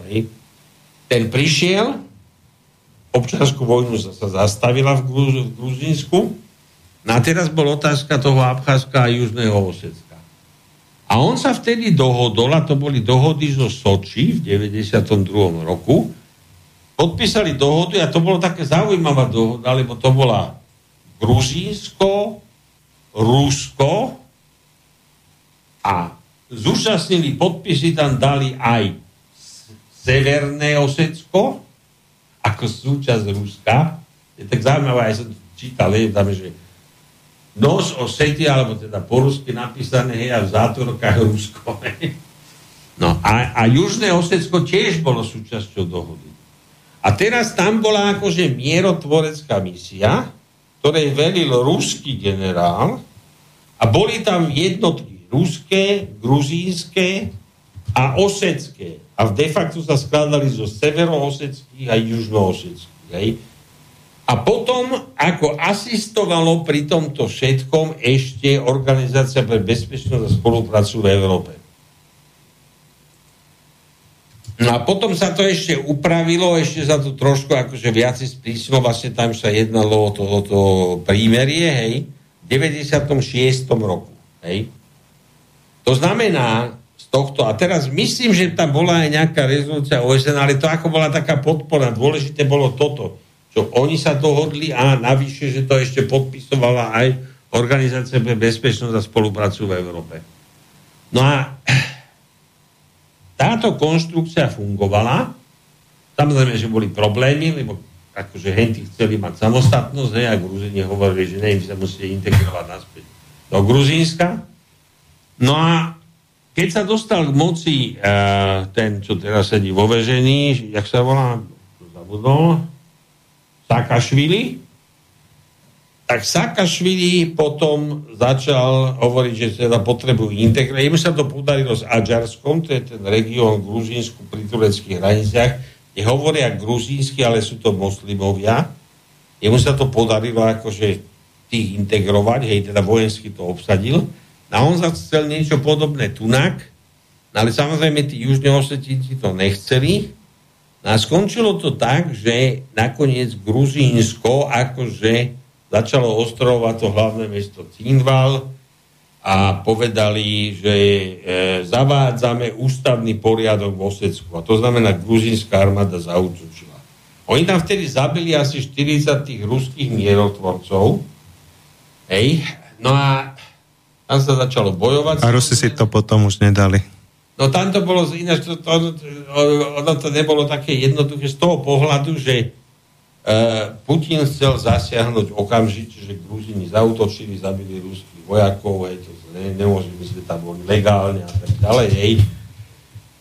No a ale prezident to bol Medvedev, však vlastne preto to aj vtedy urobili a Medvedev trošku váhal, hej, No a nakoniec to ale skončilo tak, že asi po dvoch nakoniec akože Rusi povedali, že toto nedopustia obsadenie Južného Osecka, že boli dohody podpísané a tie platia a tak ďalej a vtedy zasiahla ruská armáda. Aj vlastne ono sa to tam mele ešte dodnes rôznou intenzitou od roku 1989. A vtedy to začalo celé. Vtedy, vtedy to, to začalo. začalo. To ešte bol sovietský zväz, to čo som hovoril. Uh-huh. To ešte bol sovietský zväz. Ale teraz čo chcem povedať teda k jednej veci k tomu, to je také zaujímavé, že vtedy mimochodom celé sa to začalo, vtedy bol otvoráci ceremoniál v Pekingu. Olympijských hier. Áno, olympijských hier a tam pri, tedy ešte boli kamaráti, hej, pri sebe stál Putin a Bush. A teraz tam pribehol nejaký ten Rus, hej, nejaký ten človek, hej, a info šuškal, Putinovi do ucha vlastne mu šuškal toto. Čo sa stalo, že gruzínska armáda zautočila. Hej? A teda, že zabili tých ruských vojakov. Samozrejme, určite tam bola nejaká podpora USA. Nechcem ako to zbytočne toto ako hovoriť. To, to, tak ja by som to ináč povedal, že áno, gruzinská armáda bola vycvičená Američanmi, hej, a viete, ako to chodí, to, to je takisto ako aj s tým Irakom, že ten veľvyslanec tam niečo povie a potom sa ukáže, že to vlastne nie je politika v USA. Hej. Čiže také zamotaná situácia, ale končí to potom tým, že Sakašvili si myslel, že mal zelené, zelené svetlo. Hej. A nemal. A to sa nestalo, lebo keď potom prišlo na láme chleba, na chleba, tak Američania nedosiahli. A čo, sú nejaké vyjadrenia teraz OSN, prítomnosti Američanov v Sýrii, hoci ich tam vláda Sýrie nepozvala a nechcú Môžem nejako... toto a potom poviem, dobre, dobre. Čo sa týka hen toho ešte, že tam to bolo zaujímavé, on pošuškal Putinovi do ucha, keď sa skončil ceremoniál, Putin sadol do lietadla a neletel do Moskvy, letel do Vladikavkazu. A Vladikavkaz to je sídlo ruskej armády na Kaukaze zase teraz hovorím neoficiálne veci, lebo oficiálne to si nikdy nepovedia, ale kosetinci sú väčšinou kresťania. A väčšina tých iných národov na, na Kaukaze sú moslimovia. To znamená, to podľa mňa ten dôvod, prečo tá ako generálny štáb ruskej armády na Kaukaze je práve vo Vladikavkaze a nie niekde Hej. Ale oficiálne to nikdy tako nepovedia, ale podľa mňa je to tak. A on letel tam a ja som vtedy videl aj jeho, akože to bola tlačová konferencia a to bolo zaujímavé, pretože on vystúpil z lietadla ako vojenského nejakého a teraz tam ako vysvetloval, ale veľmi krut, krátko, jasne, stručne O tejto právnej stránke zabili ruských vojakov. Ruskí vojaci tam boli legálne, pretože bola dohoda, hej, toto, tu bolo to ako aspoň minimálne mlčky schválne OSN, ale OBS je ako teda Organizácia bezpečná spoluprácu v Európe. To podpisovala všetko, hej. Čiže my sme tam boli legálne ruskí vojaci a potom povedal No a potom je druhá stránka veci. Rusko stáročia bolo garantom mieru a prosperity na Kaukaze. Tak bolo v minulosti, tak je aj teraz a tak to zostane aj do budúcnosti. A nech nikto o tom ani len na sekundu nepochybuje. A to bol vlastne odkaz Američanom. Hej? No. Ruská armáda zasiahla, vyhrali v podstate tú vojnu, hej, nešli samozrejme, mohli, no by vtedy byli si, ale tam nešli. Ale teraz, čo je zaujímavé, je iná vec, že Európska komisia vtedy vytvorila špeciálnu komisiu, ktorá sa zaoberala týmto, že ako to príčina a tak ďalej. Samozrejme, tam sa písalo o tom v tej správe, že tam boli prestrelky už aj predtým a tak ďalej, ale v správe je potom napísané, že Gruzínsko to začalo, že Gruzínsko zautočilo. Toto je ale v oficiálnej správe. Samozrejme, všetky noviny, médiá písali o ruskej agresii. Hmm. Ale nikto nevie, že čo tam vlastne, teda, lebo to už potom ani nikoho nezaujíma, lebo už keď to všetky médiá opakujú, no tak je to tak, je to sveta pravda. Hoci je to úplne ináč a je to ľahké si to zistiť. Hej? No. Čiže to teraz tomu na teraz tej Syrii, hej? A vlastne tam je stav taký, že Američania tam majú svoje základne, ťažia si tam ropu a hoci ich vláda Syrie nepozvala, tak pod zámienkou, že oni tam idú bojovať proti islamskému štátu, ktorý podľa rôznych uniknutých mailov sami vytvorili, tak e, zostávajú naďalej v Sýrii, hoci islamský štát je už tam de facto porazený. Áno, ale bo tá Sýria je samozrejme je to všetko komplikovanejšie, ako vždy je všetko komplikovanejšie, ale tá dnešná situácia, sírska vláda, teda neviem, koľko je to percent, ale možno sú to dve tretiny územia Sýrie majú pod kontrolou. Nemajú pod kontrolou, mimochodem je ďalšia vec o Kurdské územia? O tých, lebo to, nie, tam je severná zóna, to je, tam je tá nárazníková zóna, ktorú okupujú Turci. Áno, hej. A mimochodom je to takisto, tiež tu, nemá to sankciu Turci, rady, hej, čiže je to tiež proti. Tiež Turcov ne, Turkov nikto neodsudzuje za to, že tam podnikajú útoky. Tak, Dokonca Turci podnikli aj jeden útok na americkú základňu tam. Áno, lebo Američania totiž to tam v tej Syrii stavili teraz na Kurdov a to sa samozrejme nepáči Turkom a vlastne teraz neviem presne, možno nejaký, je to 20% územia majú obsadený Kurdi, ale samozrejme tam sú aj americké jednotky, alebo také menšom množstve, ale sú. A Kurdi sú akože ich spojenci. Samozrejme, Kurdi si mysleli v jednom momente, že keďže Amerika je s nimi, tak oni môžu diktovať podmienky, čo zase tiež nie je pravda. Ale za stále majú americkú podporu. Je taká nejaká tichá, by som povedal, dohoda s Turkami, že vy neleste. Oni už majú tu ich bufernú zónu, hej, čo vlastne Američania stade museli odísť, lebo Turci ich, ich boli rozstrieľali, Američanov. Čiže Turci to majú, ale tam je taká tichá podľa mňa dohoda, že ďalej nepôjdete do tých kurdských území. Ale je pravda, že časť tých území sú, kde žijú Arabi a to majú pod kontrolou tie, tie kurdské milície. Ale potom na hranici s Jordánskom, tam je americká zá, základňa a tam Američania sú a stade nechcú odísť a samozrejme kontrolujú tú ropu, ktorú ťažia, vyvážajú a tak ďalej. Hej? No ale tu ako tomuto OSN. To bolo nedávno niekedy, a nejaký novinár spýtal, to bol tlačový hovorca Gutereša, to znamená generálneho tajemníka OSN. E, podľa mena e, by som povedal, že je, to, že je z Pakistanu. A sa opýtal novinár, že ako je to, že však Američania sú v Sýrii nezákonne a on sa vyhol odpovedi. Hmm. Čo inému zostalo? On sa absolútne vyhol. Teraz je presne, zabudol som tie, čo vlastne presne povedal, ale on sa vyhol odpovedi.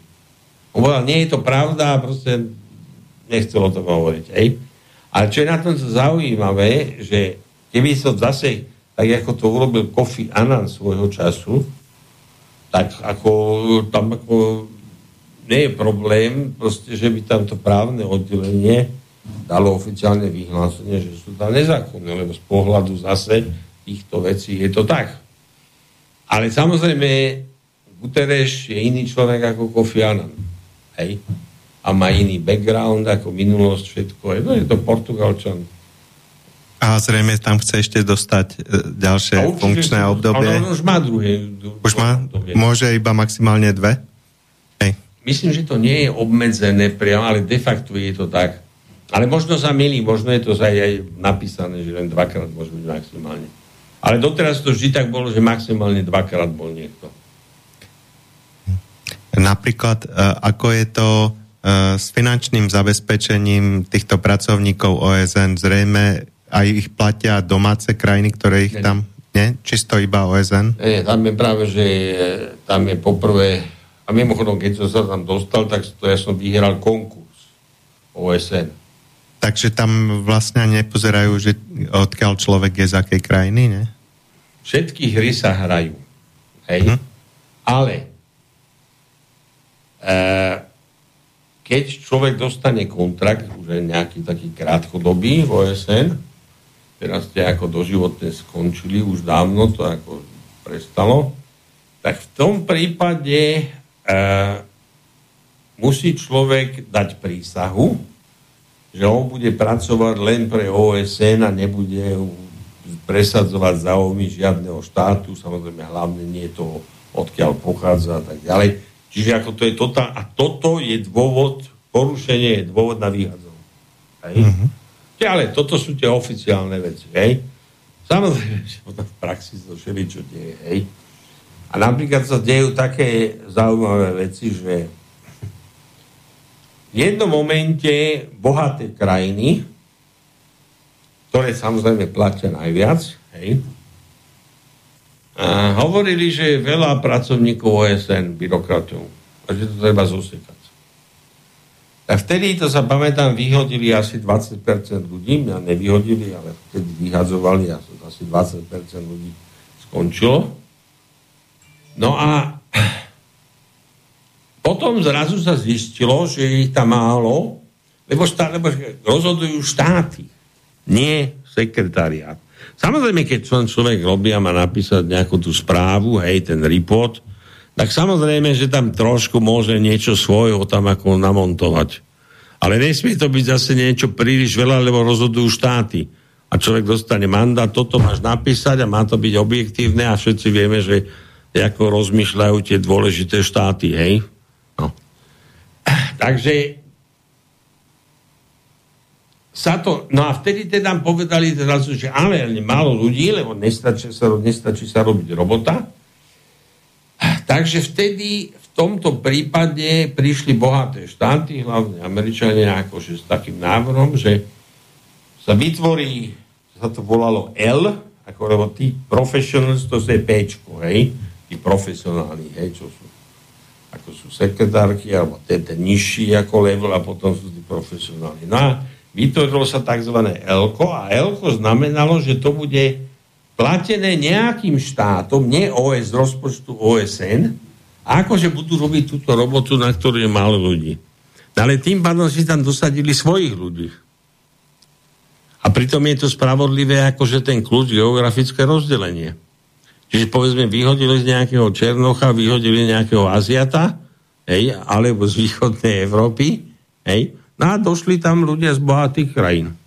Hej? Ale to sa nerátalo do toho spravodlivého geografického rozdelenia. Hej? To ako to s tým nemalo nič spoločné, hej? lebo to, sa, to boli iný štatus, to, bol, to bolo L, to nebolo P, ale L. A to boli z tých mimo rozpočtových zdrojov, hej? robil tú istú robotu, ale on už bol mimo rozpočtový. Čiže ono sa tam všeli, čo samozrejme deje, lebo to sú tie zákulisné, všelijaké mocenské diskusie a tak ďalej, hej? Ale oficiálne je to tak, že človek je pracovníkom OSN a slúži iba OSN. Hotovo. Ale potom ako tá realita je trošku iná. Ale tu som chcel povedať jednu ešte zaujímavú vec, pretože úradník OSN nemá rozhodovaciu právomoc. Ale úradník v Bruseli má rozhodovaciu právomoc. Európskej únie. Áno. A to je ten zásadný obrovský rozdiel lebo toto je sekretariat OSN, ktorý obhospodaruje to, čo štáty, na čom sa štáty dohodnú. Zrejme aj... to Brusel už dnes rozhoduje o veciach, o ktorých ani nemá právo moc rozhodovať. Zrejme v tom Bruseli majú aj o dosť vyššie platy ako v OSN, ne? Čo som ten ich systém je urobený tak ako v OSN plus minus, ale presne neviem teraz. Ale je možné, lebo sú to bohaté štáty, bohatšie, takže uh-huh. mali by mať viacej peniazy. Sú tam vlastne aj nejaké, dá sa povedať, že odlučné je tam, alebo že človek žije v zahraničí, ne, má nejaké diety. Tak to by som povedal. V OSN takéto niečo neexistuje. Hej. Iba keď napríklad... Keď človek robí, povedzme, Ženeve, tak je logické, že tam má rodinu. Aha, tak to je miesto výkonu. Keď hej. nechceš mať tú rodinu, to je tvoja vec. Hej. Ale keď Ale napríklad... niečo také existuje. Hej, hej. Keď napríklad vás vyslali do Afriky alebo niekde, tak to ste mal cestovné nejaké áno, áno, vý, vý, výlohy. Tam boli špeciálne ako rezolúcia, tam to bolo dohodnuté, že ja neviem, prvých 30 dní dostane človek také cestovné, potom sa to znižovalo aj hej. akože rátalo, že potom už ako človek nejaký vidík si tam niekde prenajme a tak ďalej. Hej. A také pozorovanie volieb, to asi zhruba na mesiac sa tam ide, alebo... To záleží, ako to môže byť aj na pol roka, keď sa to pripravuje, ale to môže byť aj na dva týždne. Hej. To všetko záleží. A to záleží aj od peňazí. Uh-huh. Lebo napríklad v Namibii tam sme mali auta, tam bol zabezpečenie úplne akože super, hej. A že to boli akože dôležité voľby, lebo to mali byť vlastne prvé voľby, akože Namibia mala získať nezávislosť, hej. Ale povedzme, už keď bol ten Mozambik, tak tam sa schválilo, že pôjde, že bude misia OSN do Mozambiku, no a potom v praxi štáty neplatili, takže tam skoro nič nefungovalo. A kde bolo také najhoršia vaša misia, kde najhoršiu krajinu, ktorú ste zažil? Kde by ste sa už nechcel vrátiť? Takto, vtedy som bol mladý, vtedy som bol ako blázon. Ako... A, lebo to bolo nebezpečné, hlavne tá Angola, Mozambik, lebo tam boli občianské vojny, tam sa bojovalo, tam keď sme išli, tak sme išli tých obrnených transportérov a všetci vedeli, že netreba odbočovať, hej, míny. napravo, lebo sú tam míny, hej. V Namibii som tiež zažil, tam sa na severe pobili a to boli v podstate tí, tí, čo boli za to svapo, tí povstalci a s tými druhými, no to, a zase to bolo také trošku kmeňové, lebo tam to bolo tak, že polovič, 60% obyvateľstva Namibie boli Ovambo, Černoši mali 90%, aj teda s tými mulatmi, hej, miešancami, ale Ovango bolo 60%. Ova, Ovango boli čo, nejakí domorodci? To bol kmeň na severe. Na severe. Hej. Hej?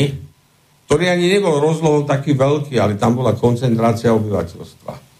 No a vlastne tie ostatné kmene, tie centrálne a južné, tie sa v podstate nemali radi zase ich dominanciu, takže oni sa spájali proti ním. A samozrejme potom boli tí búry a angličania, hlavne búry, ktorí vládli. Hej, ako vtedy. Hej. No. A ja som ale tam v tom Ovambolande, na zažili, tam tam byli. Tam potom ako prišli ešte, to boli ešte tí juafrické vojaci, ale to boli, ja som to zažil, lebo to, oni mali veliteľa toho búra, ale tí vojaci to boli ako tí černoši. Ale to bolo neskutočné, ako on mal autoritu, na nich zareval a toto všetko, aj s tými mačetami tam behali, hej, všetko bolo hneď v pozore a tak ďalej. Ale tam to bolo ako fakt, tam bolo, to bolo o život. A v Angole napríklad som zažil v noci, to bolo mesto, teraz som zabudol, jak sa volali, mali tam tiež takého Krista, to bolo tá juhocentrálna časť, zabudol som teraz to meno. A tak tam ako v noci sme mali taký bytík a tam, tam kulky ako ráno tam proste mŕtvi na uliciach ležali. Tak, o, to boli ešte občianské vojny, hej, tam hej. To... Európsky muži trávia čas na čete a africký na mačete. Ale ako hovorím, vtedy som bol mladý, takže, alebo relatívne mladý, takže vtedy ako som ako sa na to ináč všetko pozeral, to bolo dobrodružstvo. Tak dáme si krátku technickú prestávku, pozriem maily, tak zatiaľ Dobre. si pustíme pesničku.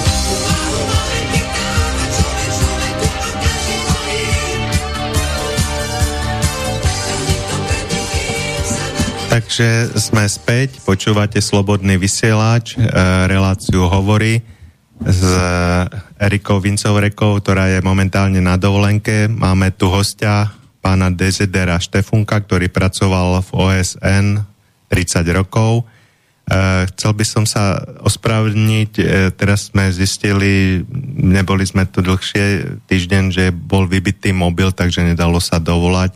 Keby, e, dal som ho nabíjať, keby ste chceli nejaké otázky, tak eh, na mail studio zavináč slobodnyvysielač.sk Pán Štefunko, eh, čo ste si vlastne odnesol z tej práce OSN, že nejaké ponaučenie, ktoré by sa hodilo aj tu pre naše Slovensko? No, jedna vec je to OSN ako samotné a tam, ako som povedal, že tam ten môj postreh je sekretariat OSN nemá právomoc rozhodovaciu, právomoc rozhodovaciu majú štáty. A keď sa na to pozerám, čo sa deje ako v tomto priestore, tak bruselskí úradníci rozhodujú pomaly už o všetkom a za nás, bez nás. A toto vidíme ako dosť veľké nebezpečenstvo, pretože to nie je ten správny smer. Ono sa to celé tá, vtedy ešte Európske spoločenstvo za, začalo tým, že bolo e, slobodný pohyb ľudí, peňazí, kapitálu, tovarov, služieb, hej. Na zrazu to skončilo úplne niekde inde, že tam máme nejakých byrokratov, ktorí rozhodujú a ktorí majú zrazu právo moc rozhodovať, lebo sme im dali, ale na druhej strane oni si častokrát už teraz sa ani nepýtajú, že či môžu.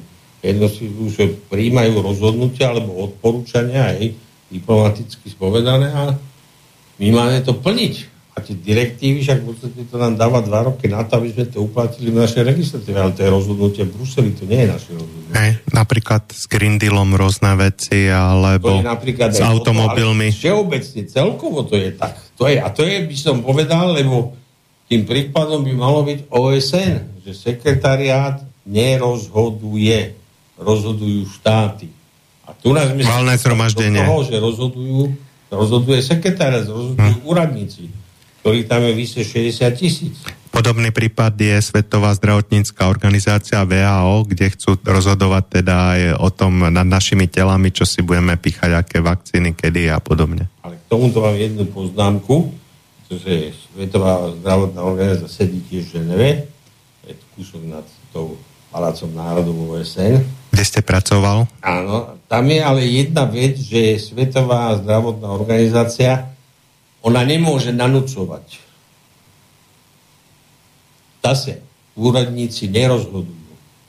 Rozhodujú štáty. A to znamená, keď niečo vymyslia, tak jedine ten štát, ktorý to schválil, tak jedine ten to aplikuje, ale to je preto, že to sám schválil. Aj keď to vymysleli tam. Aj tak je to doteraz, ale vlastne sú snahy pretlačiť. Ja viem, ale ako hovorím, to štáty môžu zablokovať. My to máme absolútne právo zablokovať podľa všetkých pred, tých, tých, tých po, Pochybujem, že súčasná vláda by také niečo zablokovala. Ale ako, to nie je tá istá otázka, ako je dnes v Bruseli. Lebo tam stále máme tú právomoc povedať nie. Kdežto Bruseli už častokrát nemáme. E, a vlastne e, postavili sme nariadenia Bruselu nad svoje zákony. Dovolili, my sme im dali tú právomoc. A v tej Lisabonskej zmluve je práve, že obrovské množstvo akože tých kompetencií, čo mali štáty, my sme to posunuli. Záujme to, aby sme boli dobrí Európania, ale však toto to ide horšiemu a horšiemu. No a teraz niektoré tie progresívne strany dokonca tlieskajú tomu, aby sa zrušilo právo veta, aby tieto krajiny ako my nemohli sme rozhodnúť už o ničom, čo nám vlastne... Áno, áno, presne tak. Tie veľké krajiny vlastne, aký máte postoj k týmto rôznym progresívnym e, stranám, čo sú? Ja by som takto povedal, že e, napríklad keď som čítal, lebo som na tých rôznych portáloch, ja ako nemám problém byť hoci, kde ja si čítať, že čo sa tam deje. Ako. Pre mňa právo si povedať svoj názor je prirodzené právo, každý ho má. Ja, ja chcem vedieť, že čo, tí, čo si ľudia rôzne myslia, lebo nikde nie je napísané, že človek má monopol na pravdu. Hej? Vždy je to tak, že keď si prečítam, aha, toto je, toto je dobré, toto sa môže hodiť, s týmto nesúhlasím, hej, ale proste pri kritickom myslení je človek má aj svoju povinnosť sa pozerať na názory všetkých. A to, čo mňa vyslovene, akože som úžase, že tunak sa začína tendencia zrazu a začne takto. Klasický liberalizmus John Locke, Voltaire, John Stuart Mill. Tam e, to bolo o slobode názoru. To bolo o slobode všeobecne, ale slobode názoru. Čiže to je absolútne nemysliteľné a to, keď si človek prežíva on liberty, to znamená o slobode od Johna Stuarta Milla, tak tam ja vyslovene píše, každý má právo na je to prirodzené sveté právo. A tam je dokonca písané, že nikto nemá žiaden štát, ani, ani parlament, ani, ani vláda nemá právo určovať, že to si čo má myslieť, čo je správne a čo je nesprávne. A celý ten pokrok vlastne vyzbýva na základe konfrontácie, polemiky, samozrejme mierovej, normálne rôznych názorov. A to sa zrazu začne hovoriť o tom, sa začnú kriminalizovať názory. Sa vydávajú niektoré, že sú akože zlé, lebo sú to hoaxy, ináč čo to je za nezmysel, tiež ten hoax. Po slovenský výmysel, hej, hotovo. Jaký hoax? Ja rozumiem tú angličtinu, ale ja nemám rád, keď do tej Slovenčiny nám zašlo teraz pchať všelijaké tieto cudzie výrazy. Hej? Smutné je, že väčšina tých hoaxov sa ukázala počase, že boli pravda. A to, čo vydávali a, áno, za pravdu... Oni, tak... oni nie, že počasie, však ja keď to čítam mnohé veci, ja to hneď vidím. Pretože mne nemôžem to zavisiť na noc, hoci kto, hoci čo, hoci akú sprostosť. Hlavne keď čo sa týka svetovej ekonomiky, politiky a tak ďalej, financí. Nemôže nikto zavisiť. Ja to hneď vidím. Ale tu sa niektorí tvária, nedoukovia, nedoštudovaní, hej, že on má monopol na pravdu. A že on môže ešte nielen, že má monopol, on môže druhého označať za konšpirátora, hoaxera a ešte ho aj do, do, do väzenia dávať. Však som teraz tam čítal, to bolo niečo, to bolo z tej jednej politickej strany, hej, ktorí si hovoria, že sú progresívne, skôr, to je, to je spiatočníctvo, to nie je žiaden progres. Niektorí volajú degresívne Slovensko. Hej. áno, áno, ja by som, je to sa pousmiem, ale má to veľa pravdy. Prosím. No ale tam oni napríklad, tam bolo, že za hanobenie rodovej identity 1 až 3 rokov, 3 roky väzenia navrhujú. Ale čo to je tá rodová identita? Nikto, a to je zmysel, to je princíp, lebo takto sa to začínalo aj v západnej Európe. Najprv sa chytia do rúk médiá, potom sa začne v školách mládež, vychovávať správne. Vymývať hlavy. Potom sa zachytia do rúk za postupne sudcov, prokurátorov a tak ďalej. Hej? A potom už, keď má človek moc, tak už potom začne posielať do väzenia, kriminalizovať. Ale celý zmysel vždy je v tom, to nikdy nie sú presné definície. Lebo vtedy by to bolo jasné. Ale preto to je vždy také všeobecné, že nikto nevie, čo to presne je, ale potom, keď príde na to rozhodovanie, ten, kto má to, môže interpretovať, hm, tak jak tí sudcovia, hej, správny potom už, tak on to interpretuje správnym smerom. A hotovo. Na tom je zábavné to, že tí ľudia sa môžu rozhodnúť každý deň pre inú tú rodovú identitu a keď ho nesprávne oslovíte a neviete, akú má v ten deň identitu, tak už ste niečo spáchal. No však áno. A toto je, ale toto je niečo strašné. A toto je priamy útok na demokraciu, aby som povedal, na slobodu slova, lebo Demokracia je v prvom rade o slobode slova. Keď nemáme slobodu slova, nemáme nič. A v tej Ženeve to uh, zrejme ešte ste nezažil takéto niečo rodové, ale už vtedy začínal nejaký ten harašment sa postiehovať a podobne? Začína sa to aj tam, ale takto by som povedal. Vo Švajčiarsku je to vždy lepšie ako v západnej Európe ako celo. Pretože môžu rozhodnúť o sporných veciach v referende? Je to aj kvôli tomu referendu, ale je to aj kvôli tej švajčiarskej mentalite, to je také zaujímavé, lebo oni napríklad, uh, oni mali občanskú vojnu. Ako nikto nepadá mudrý z neba. Ale to, to už bolo dávno. To platí v jednom štáte, neznamená, že bude, plať, že bude úspešné v jednom štáte, že bude úspešné v druhom štáte. E, ešte kalvinská vojna, ne? Protestantská, to Áno, bolo... Hej, ako, to môžeme ako dojsť, hej, tiež. A to znamená, a to, čo platí v jednom štáte, je úspešné dnes, vôbec nemusí byť úspešné zajtra, lebo veci sa vyvíjajú, je dynamika. No a teraz tomu, oni mali v roku, to už bolo dávno po Kalvinovi, hej, ale boli protestantské kantony a katolícke. A 1846, 49, tuším, bola občianská vojna vo Švajčiarsku. A oni boli vtedy chudobní. Hej? Vtedy to nebolo. Horská krajina. Áno, chudobná horská krajina, ktorá vyražila hlavne žolnierov. Vatikánov robili ochranu. Áno, preto sú tí akože... Švajčiarská garda. Švajčiarská garda, hej, to je kvôli tomu, to, že by vyvážali žoldierov. Oni boli aj vo Francúzsku, oni boli všade. Mimochodom, keď bola francúzska tzv. revolúcia, hej, to čo povedali, že dobitie Bastily, tak tú Bastiu chlánilo nejakých 5 vojakov a to boli tí Švajčiari, hej. To tam potom chudákov ako postrieľali, hej. A tých, čo oslobodili, mimochodom, to tam bolo tiež zo pár nejakých väzňov, a jeden z nich bol Marquis de Sade. A, hej. Paradox, hej. Založil uh, to sad, teda sadistickú povedať, filozofiu. Hej. Bola občianská vojna medzi katolíkmi a protestantmi. Protestanti vyhrali, ale potom sa zistili a ako prvá vec bola, že, že to je taká pekná sprostosť sa ako zabíjať, sa môžeme dohodnúť, ne? A oni sa vtedy dohodli. Katolíci urobili väčší kompromis, väčšie ústupky, ale protestanti boli natoľko inteligentní, že im ne, ako, ne, netlačili na pilu. Netlačili na pilu, presne tak, hej. To znamená, že to bol stále taký rozumný kompromis. A tam vznikol ten ich pojem švajčiarsky konzenzu. Vždy sa musíme dohodnúť. A oni, keď idú rokovať medzi sebou, oni idú s tým, že ja sa chcem dohodnúť.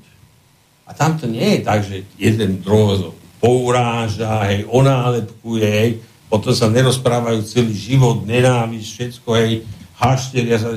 Nie, tam kultúrne, civilizne diskutujú, argumenty sa prijímajú. To je úplná nádhera, ja si na to pamätám, keď hovorí. Áno, ja s vami súhlasím, máte pravdu, ale viete, potom je tam taký tento detail a vtedy mu to vráti. Hej? Tam napríklad vo Švajčiarsku Čiže tam vznikla tá idea toho konzensu a potom je ale ďalšia vec, ktorá vyplýva z toho, že od konca druhej svetovej vojny mali stále vládu, kde boli štyri strany. Tie rozhodujúce veľké strany. A jedna z nich sú socialisti. Tí dostali vo voľbách vždy medzi 20-25% hlasov a napriek tomu, že prehrali voľby, tak tí druhí, tí tri, tie tri stredopravé strany ich vždy zobrali do vlády. A logika bola, lebo oni... A nemuseli pritom. Nemuseli, ale logika bola, dostali významný počet hlasov a preto majú právo byť vo vláde. To znamená, z tých siedmých ministrov dvaja boli vždy socialisti. Ináč ten minister sa nevolá e, minister, ale on sa volal národný poradca. Hej? A sú iba siedmi. A potom, keď sa už akože, vždy sa snažia dohodnúť konzenzus, hej, vždy. A keď sa ale to už nie je to možné, tá dohoda, tak urobia referendum. Re... A referendum e, nemá žiadne kvóty. Koľko ľudí príde? Žiadne, to presne, tak nemá žiadne kvóty. A samozrejme, no tak príde 25%, no tak prišlo 25%. Tí druhí majú smolny, mali právo, ale nemajú povinnosť. Tak neprišli. Ale to je platné to referendum, lebo tí, čo prišli a každý má právo prísť, tí väčšina hlasovala tak a tak. Hej? A o tom sa nediskutuje, to sa akceptuje, že je to tak. A, ale hovorím, najprv sa snažia medzi sebou dohodnúť. Toto je až také, že by som povedal krajné riešenie, keď sa nevedia dohodnúť, ale tam je zaujímavé iné veci. Tam ľudia môžu prísť, teraz neviem koľko, myslím 50 tisíc podpisov je to, a oni môžu dať na referendum zákon. A keď prejde referendum, tak je to zákon. Čiže už potom... ústavu týmto spôsobom. Už ho neschvaluje parlament? Ne, ne, ne. Ľudia rozhodli, hotovo, vybavené. Oni prehlasujú vlastne parlament. A takisto má právo v referende zrušiť zákon, ktorý prijal parlament. Švajčiarsko vlastne kedysi bola taká e, super čistá krajina, ako keď človek niekde nejaký ohorok záhodil, tak hneď mu hrozila pokuta ale teraz som si všimol, že v poslednom čase aj tam sú už také getá tých rôznych Pakistáncov a podobne, že ktorí moc nevyznávajú tú poriadku milovnosť. No, tak, tak keď ešte ale môžem skončiť to predtým, čo som tam hovoril, že uh, jaj, ale to som chcel jedno povedať ešte vec, že ale toto je na toto, aby toto fungovalo, a to je skutočná demokracia, to Švajčiarsko ale na to, aby toto fungovalo, treba mať správnu mentalitu, a to znamená tú švajčiarsku. To musia byť zodpovední ľudia. Po Švajčiarsku napríklad bolo referendum o tom, či zvyšiť dane na benzín. Všetci majú auto, aj dve. A dopadlo kladne. A dopadlo to tak, že 60% hlasovalo za, za zvýšenie cien benzínu. Lebo vedia, že sa to nerozkradne? Áno, áno, hej. Samozrejme, trošku sa rozkradne, ale nie je to nejaké, že vo veľkom, hej, to je ten, tá uh, perceived in, uh, corruption index, to znamená vnímaná úroveň korupcie, korupcie, ale keby tento systém švajčiarských referent mal fungovať vo Francúzsku, tak to skončí v občianskej vojne. Ktorá už vo teraz, Francúzi majú úplne inú mentalitu. Ktorá vlastne už teraz je vo Francúzsku. že nedá sa mechanicky prenásať niečo do iného štátu. Každý má svoje tradície, svoju mentalitu, aj množstvo faktorov. Vždy sa treba pozrieť, čo to je a vybrať si z niečo z toho, to, čo pasuje a to, čo sa dá urobiť a potom to samozrejme aplikovať. Hej? Ale s tým, že potom, keď sa podmienky zmenia, tak sa to môže zase zmeniť. No. A teraz sa vrátim, čiže toto je, ako by som povedal, taká dôležitá poznámka k tomu, v tej švajčiarskej demokracii. Že ona nemusí fungovať niekde inde na svete. Vlastne k tej migrácii do Švajčiarska. No a k tej migrácii, keď to povie. Áno, je pravda. Ja si pamätám, keď cerka išla do školy, ešte bola kedy dávno, strašne dávno, tak tam bola disciplína v škole a tam bolo uh, poriadok. Ale súčasne bolo tvorivé myslenie. A ja som bol vtedy taký, taký šokujúci, aj šoku, že bože môj, je toto možné? Že je aj disciplína, čo sa mi páčilo, poriadok sa mi páčilo, ale že je aj tvorivé myslenie? Hej? A toto tam bolo. Lenže, áno, dnes, teda už keď som odchádzal, ono sa to zmenilo. Nie je to úplne to isté ako Francúzsko, Švedsko a tak ďalej, lebo vo Švajčiarsku tých migrantov oni ich predsa len tak ako rozdelujú, hej, ako že sú v obyvateľstve. A je ťažšie do, dostať tam, také tam azyl. Hej. Prosím? Je ťažšie tam dostať zrejme azyl ako Áno, takisto je to ťažšie a tak ďalej. Hej. Ale potom je pravda, lebo viete, takto to poviem. Keď bola migrácia do Švajčiarska, tak to boli Taliani väčšinou, to bola tá istá kultúra, rýchlo sa to asimilovalo, hej, druhej generácii už hovorili buď to švajčiarsko, švicetýč, alebo hovorili po francúzsky, alebo teda po taliansky v Týčine.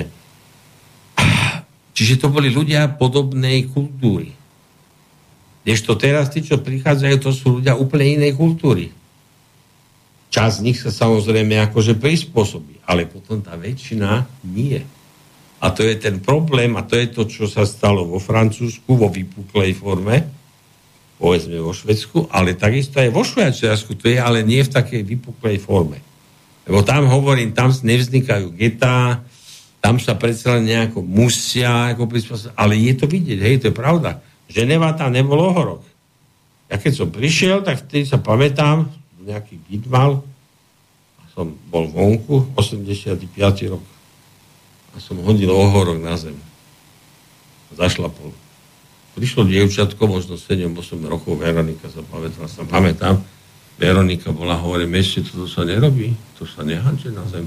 Ja som zahambil ako pes. To vám ešte celkom dobre to povedal, alebo čo ja tam ako zážitky od známych, aj s tým, ako fanaticky tam separovali všetko, koľko nádob. Dobre, to pomaly prišlo aj k nám. Rok. No ale už keď som odchádzal, áno, to je pravda tam už bola kopa všelijakých migrantov, hej, ale z iných kultúr, nie z európskych. A samozrejme, že tam majú iné tradície, že ja som zažil Afriku, aj množstvo arabských krajín, som zažil som aj Dubaja podobné, ale potom som zažil aj tie echt arabské, také tie chudobné krajiny, hej. A to je iná mentalita a jednoducho tam sa stala jedna vec, hej, v tej povedzme škole, začnem od školy že v škole, jak mi to tam povedala jedna známa, keď som odchádzal, že aj my sa tak rozprávali, tiež bola z východnej Európy, ako všetci, čo majú trošku iné názory. Hej. A ona hovorí, že včera môj syn došiel zo školy, pustil si telku a ja mu hovorím, môžeš prosím ťa vypnúť telku, chod sa učiť. Mama nám povedali v škole, že učiť sa doma nemáme. Dobre, ale ja som tvoja mama, ja ti hovorím, vypni telku, chod sa učiť Mama, toto sa dá chápať ako vydieranie. Aký rozdiel. 30 rokov prešlo a ako sa to totálne zmenilo. A potom tá polovička triedy je švajčiarska, aj keď už mnohí z nich sú pôvodom Taliani, našinci a tak ďalej. Ale my sme sa všetci, či ten Talian, či ten Slovák, či Poliak sa prispôsobí, hej? Okamžite. No nie, nebol problém nejaký, hej? A teraz, či polovička je akože tá miestna, teraz sú tie deti tých migrantov, ako z tej Afriky, Arábie a tak ďalej. A teraz na jednej strane škola učí, aby sa v takej rebelii tých tie deti, nie k disciplíne, ale k rebelii. A na druhej strane tie ostatné deti, hej, oni proste voľne také hádzajú tie papierky všade, kde ich to napadne. A teraz tieto deti si všimnú, že oni začnú robiť to isté. Hej? A potom je už ten výsledok, že zrazu je všade, že žena bola plná už odpadkov. Nebolo to Paríž, bolo to lepšie. Nebolo to Paríž je jedno veľké smetisko. Lyon, hej, ale na švajčiarskej pomery to bol šok. To bol absolútny šok. Ja som tam zažíval už takéto šoky. Hej, ešte okolo roku 2000 to bolo všetko super čisté. Áno, potom... ešte to stále bolo. Ale on sa to každým rokom zhoršovalo, zhoršovalo, zhoršovalo to zrejme čaká všetky krajiny, ktoré si takto pustia tých migrantov, a, lebo samozrejme tí rodiny migrantov, keď už tam si založia rodiny, sa množia oveľa rýchlejšie, majú väčšiu počet detí. A vo Francúzsku sú vlastne moslimské mená, som pozeral štatistiku, novonarodených detí najčastejšie. Tak... Áno, Mohamed je naj, najrozšírenejším menom. Ale to sa ako, to sú neoficiálne štatistiky, lebo to sa teraz to sa ne, nemá rado. A teraz vlastne Francúzi si podkopali e, nejaký výskum aj tým, že zakázali vôbec zhromažďovať nejaké e, údaje ano, o tom, tak, kto je tak, e, francúz, kto nie je francúz, e, kto má aké náboženstvo a podobne. Takže... Hej, lebo to by bolo rasizmus. Hej, takže tá politická korektnosť viedla až k súčasnej občianskej vojne. Počul som, extrému, hej. že ako niektorí francúzskí politici otvorene hovoria, že áno, že máme tu občianskú vojnu, e, polovica francúzských miest e, žiada vytvoriť vlastný štát, nejakú Africkú úniu francúzských miest, takže bude to tam ešte zaujímavé. Nie, ako faktom je, že lebo ja tak poviem tak, k tej, povedzme, migrácii, hej, že pokiaľ je migrácia v malom množstve a je to z podobnej kultúry navyše, hej, tak ona je úspešná. Ale pokiaľ je to vo veľkom množstve, a to veľké množstvo ešte je z úplne iných kultúr, ktoré majú iné hodnoty, inú morálku a tak ďalej. To, nie je otázka, že čo je lepšie. Hej? To je otázka, že to je iné. Hej? Tak potom samozrejme takýchto ľudí sa veľmi ťažko tú masu dá asimilovať. Čas z nich ide. Napríklad bol Zidan.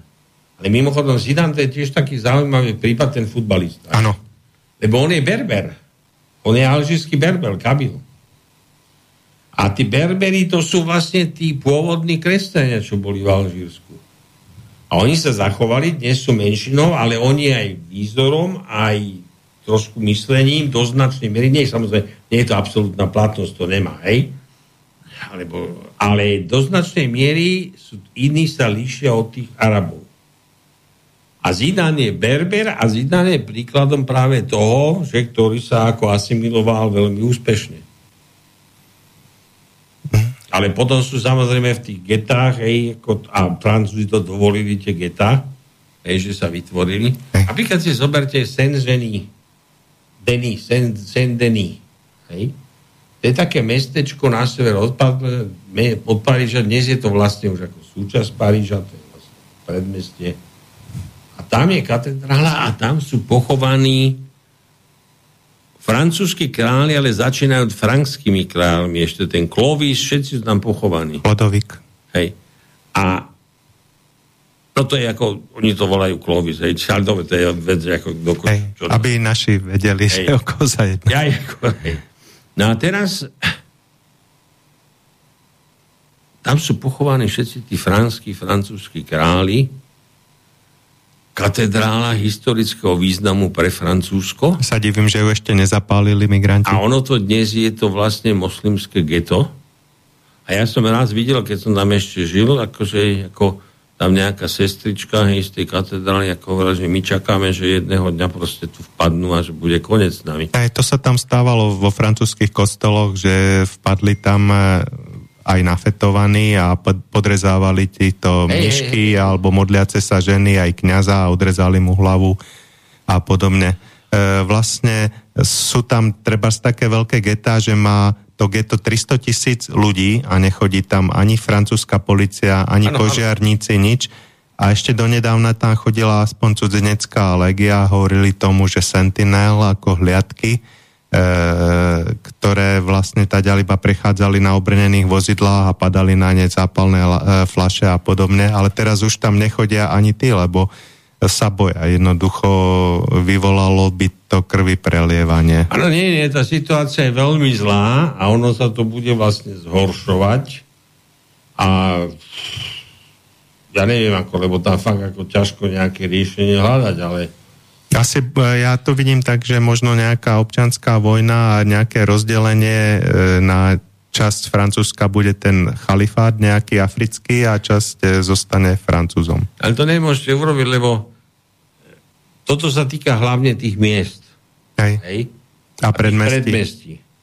Ale Ako to rozdelíte? Ako rozdelíte Paríž? No vlastne, ak Terbars Stalin e, rozdelil národy niektoré, že ho úplne odsťahoval. Dobre, ale tam mal každý nejakú, tú, nejakú svoj čas a mal nejakú... Alebo ako sa rozdelil e, Izrael na to pásmo Gazy a palestinské e, územia. Ja, Gaza je v podstate separátna časť. Hej. Tam v podstate izraelská armáda je okolo Gazy, dá sa povedať. Samozrejme blokujú Gazu z mora, ale samozrejme kontroly robia ale ako samotná Gaza má potom napojenie na Egypt. A keď ano, zoberieme zase ten západný breh Jordánu, tak tam je napojenie na Jordánsko. Tak. A mimochodom ten, ktorý ako sa stará, má kľúče od tých dvoch svetých mešid v Jeruzaleme, tak e, to je mufti, ktorý je menovaný z Jordánska. Takže to nie je úplne presne to isté, ale tu máte nejaké predmestia, čo vy ho ohradíte? No, de facto určité štvrte, keď chcú mať kľud, tak sú ohradené a strážené rôznymi súkromnými službami, SBS-kami a kde nepúšťajú týchto migrantov, také bohatšie štvrte. Takže to je, to je treba aj v USA, e, čo sa týka černovskej kriminality a určite to je aj v týchto bohatších európskych štvrtiach.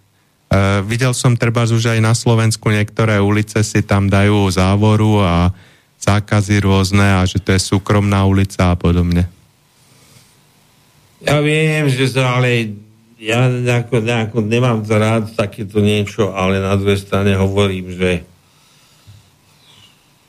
to, čo ten vývoj, ktorý je, ten trend, tak ten je veľmi zlý.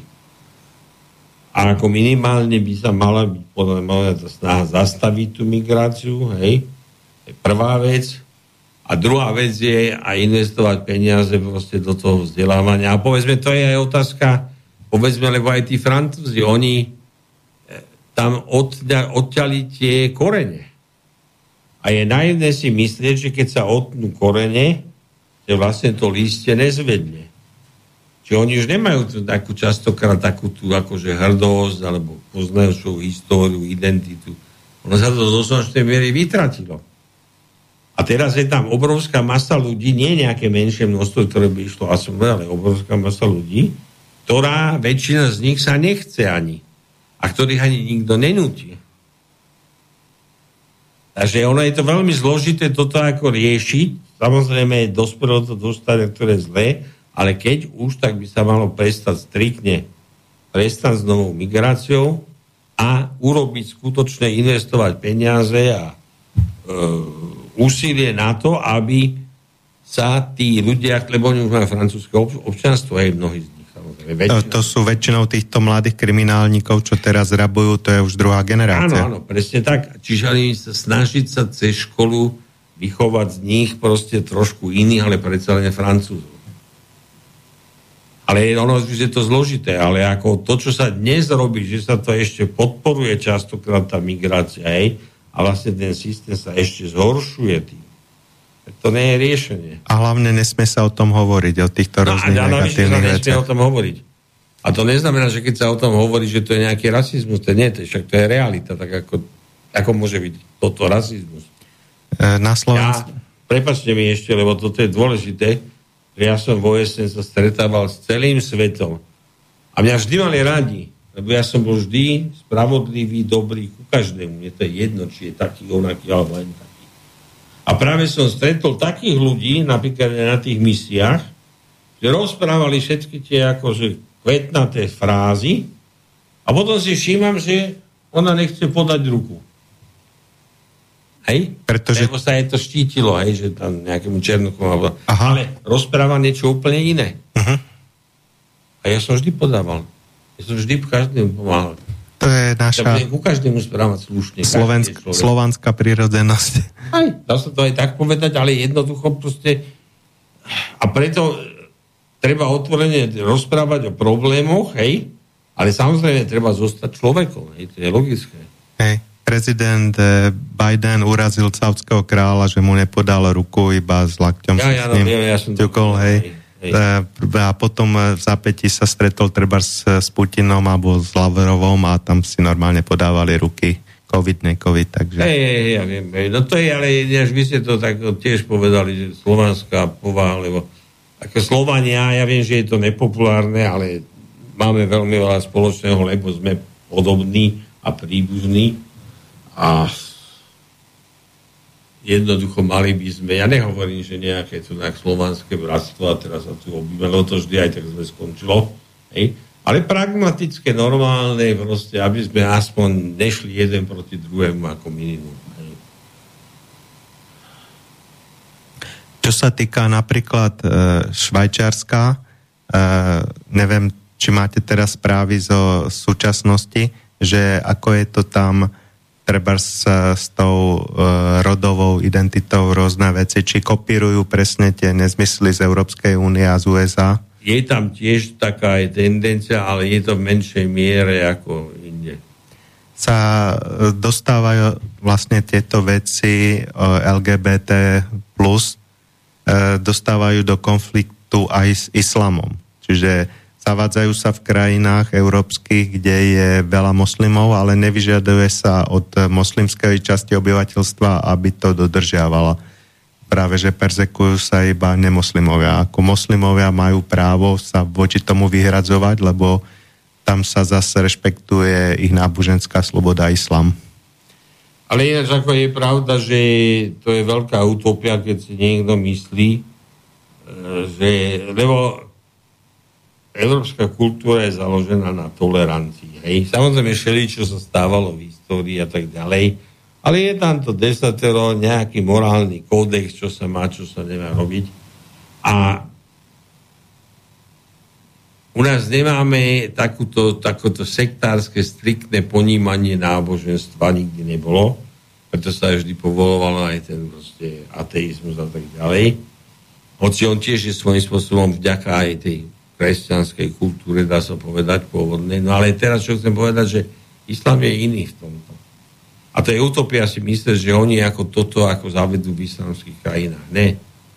Tam je to práve, že tam proti tomu je odpor a nemajú šancu to urobiť. A mimochodom, toto je tiež aj jedna krajina, ale jedna vec, že prečo Arabská ulica dnes je na strane Rusov a nie Západu. Pretože ako tam tiež snažia sa zaviesť, ale tam je odpor proti tomu. To nie sú ako takí ohybní Európania, že môžeš robiť s nimi, čo chceš. Hej? Aj vlastne v Rusku prijali aj zákon, ktorý zakazuje nejakú propagáciu teraz LGBTI+. E, takže... Pre deti.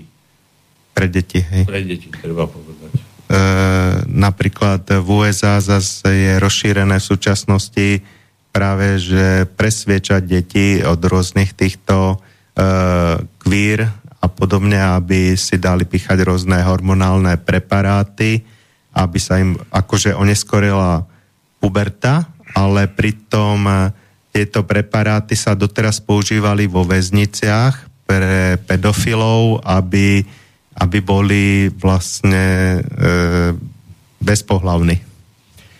Ja viem, ako toto, ako fakt, ako to, to, to človek sa rozum zastavuje, že čo sa všetko dnes deje.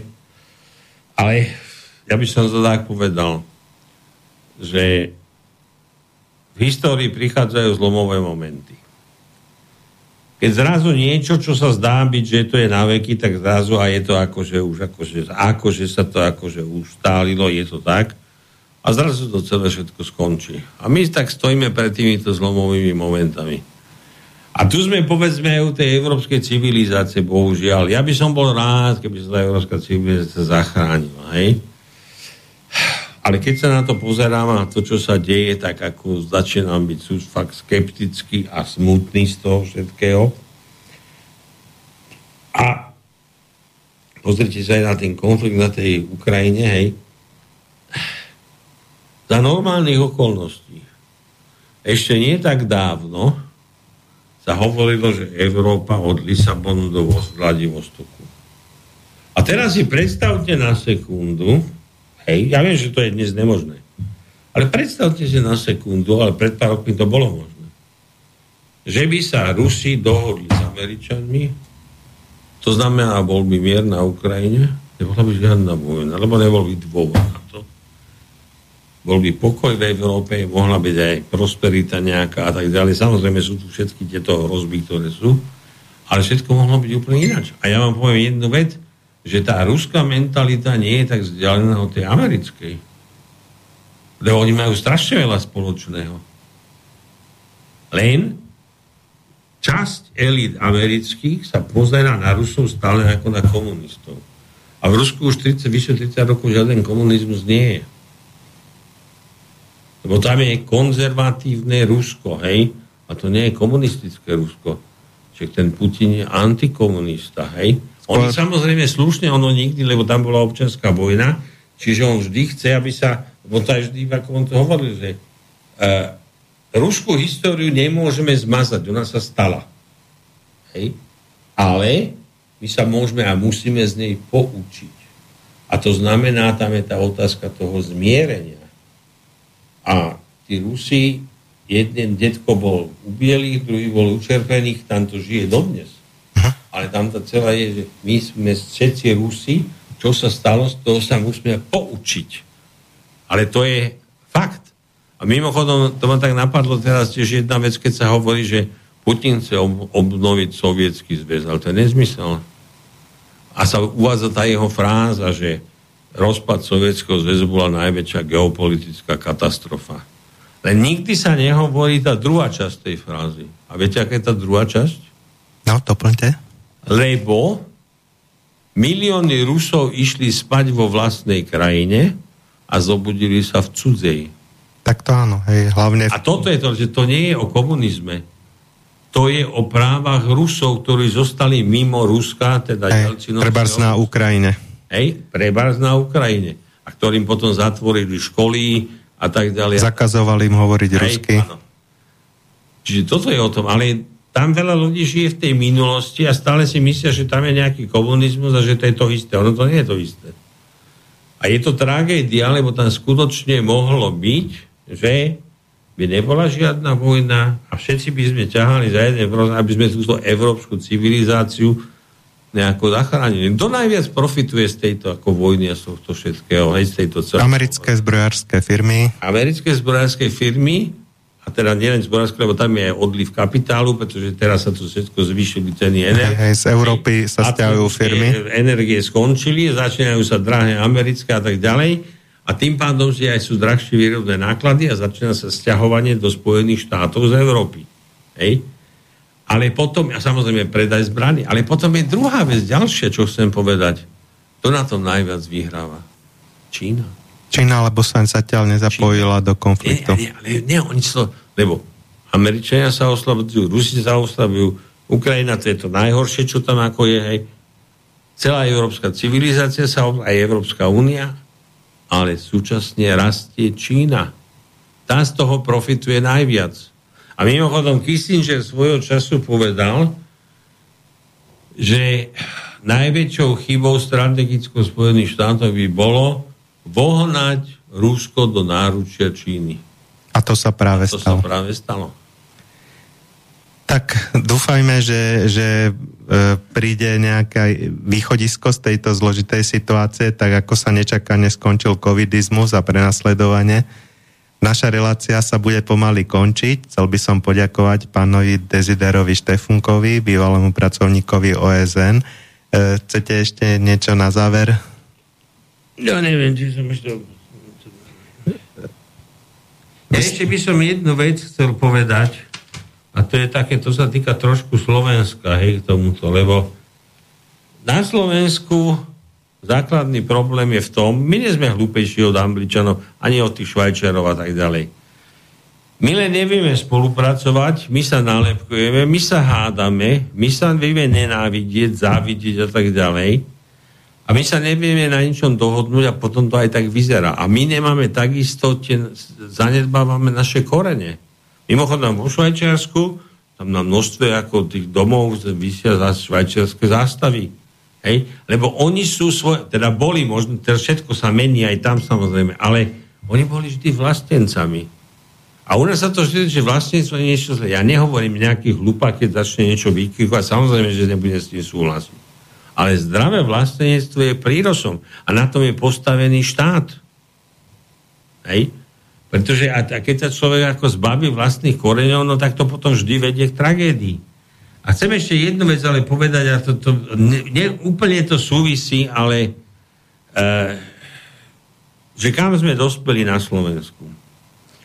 Zoberte si samozrejme Cyrila Metod, však to je to, prinesie nám kultúru, to bol náš štát, tá Veľká Morava, samozrejme dnešných Slovákov a dnešných Moravanov, hej, to bol štát, bolo to naše, Nitre bolo biskupstvo, priniesli nám nielen jazyk, kultúru, vzdelanosť a tak ďalej. Toto všetko, to nebola len otázka náboženstva, to bola otázka všetkého, čo s tým súvislalo. A tu sa tváriť, že toto je niečo kontroverzné a zlé, tak ako tým pádom si vlastne ničíme, ako chceme mládež vychovať, keď si nebude ctiť to svoje. Mimochodom, zaujímavá vec, minule som čítal nejaký rozum, dobrečka sa to volalo, tam som sa dočítal o e, škandy vikingských bohoch. Nebola tam žiadna zmienka o slovanských bohoch. To prečo to nemá, že bol nejaký Perú, že bola nejaká Lada? Mimochodom, babika je Elza, nie, mám vnúčky, to všetko. Elza, Elza, Elza, Elza. A prečo sa napríklad tá babika nebola Lada? Však to je naše meno. Prečo my máme mať to cudzie? To neznamená, že tým pádom máme nenávidieť niečo cudzie. Nie, všetko dobre zobrať, ale musíme mať aj súčasne aj vlastnú nejakú hrdosť. A my ju jednoducho strácame, bohužiaľ. Ale dám ďalší taký príklad, ktorý je možno taký kontroverznejší, ale stále sa tu na Slovensku používa výraz staroslovienčina. Alebo slovieni. Ale však to je logický nezmysel. Hej? Pretože profesor Polívka, Jiži Polívka, 1883, povedal, aby sa po česky nepísalo Sloven, ako sa písalo, alebo slovenský, ale aby sa na to E dal háčik a vznikol ten Slovien slovienský. A tým pádom vlastne sme prišli o vlastnú históriu. prišli o Verku Moravu, akože už to nie je úplne naše. Hej, a prečo my sa bojíme povedať staroslovenský alebo Sloveni? Však Sloven je ten starý Slovák vlastne. A zostala nám aj Slovenka, Slovensko, jazyk slovenský. Tak prečo sa bojíme toho slova Sloven? Hej? Tak... A to nie je ni proti nikomu namierené. To je jednoducho o nás. Že aspoň máme úctu samých sebe. Každý národ, ktorý chce prežiť, musí ano. poznať svoju históriu. Tak ďakujem ešte raz nášmu hostovi. seba. Ďakujem. A ešte vám prajem príjemný zvyšok večera a pekné prežitie e, leta a prázdnin. Ďakujem veľmi pekne. Všetko najlepšie aj vám a divakom. Dovidenia. Dovidenia. Táto relácia vznikla za podpory dobrovoľných príspevkov našich poslucháčov. I ty sa k ním môžeš pridať. Viac informácií nájdeš na www.slobodnyvysielac.sk Ďakujeme.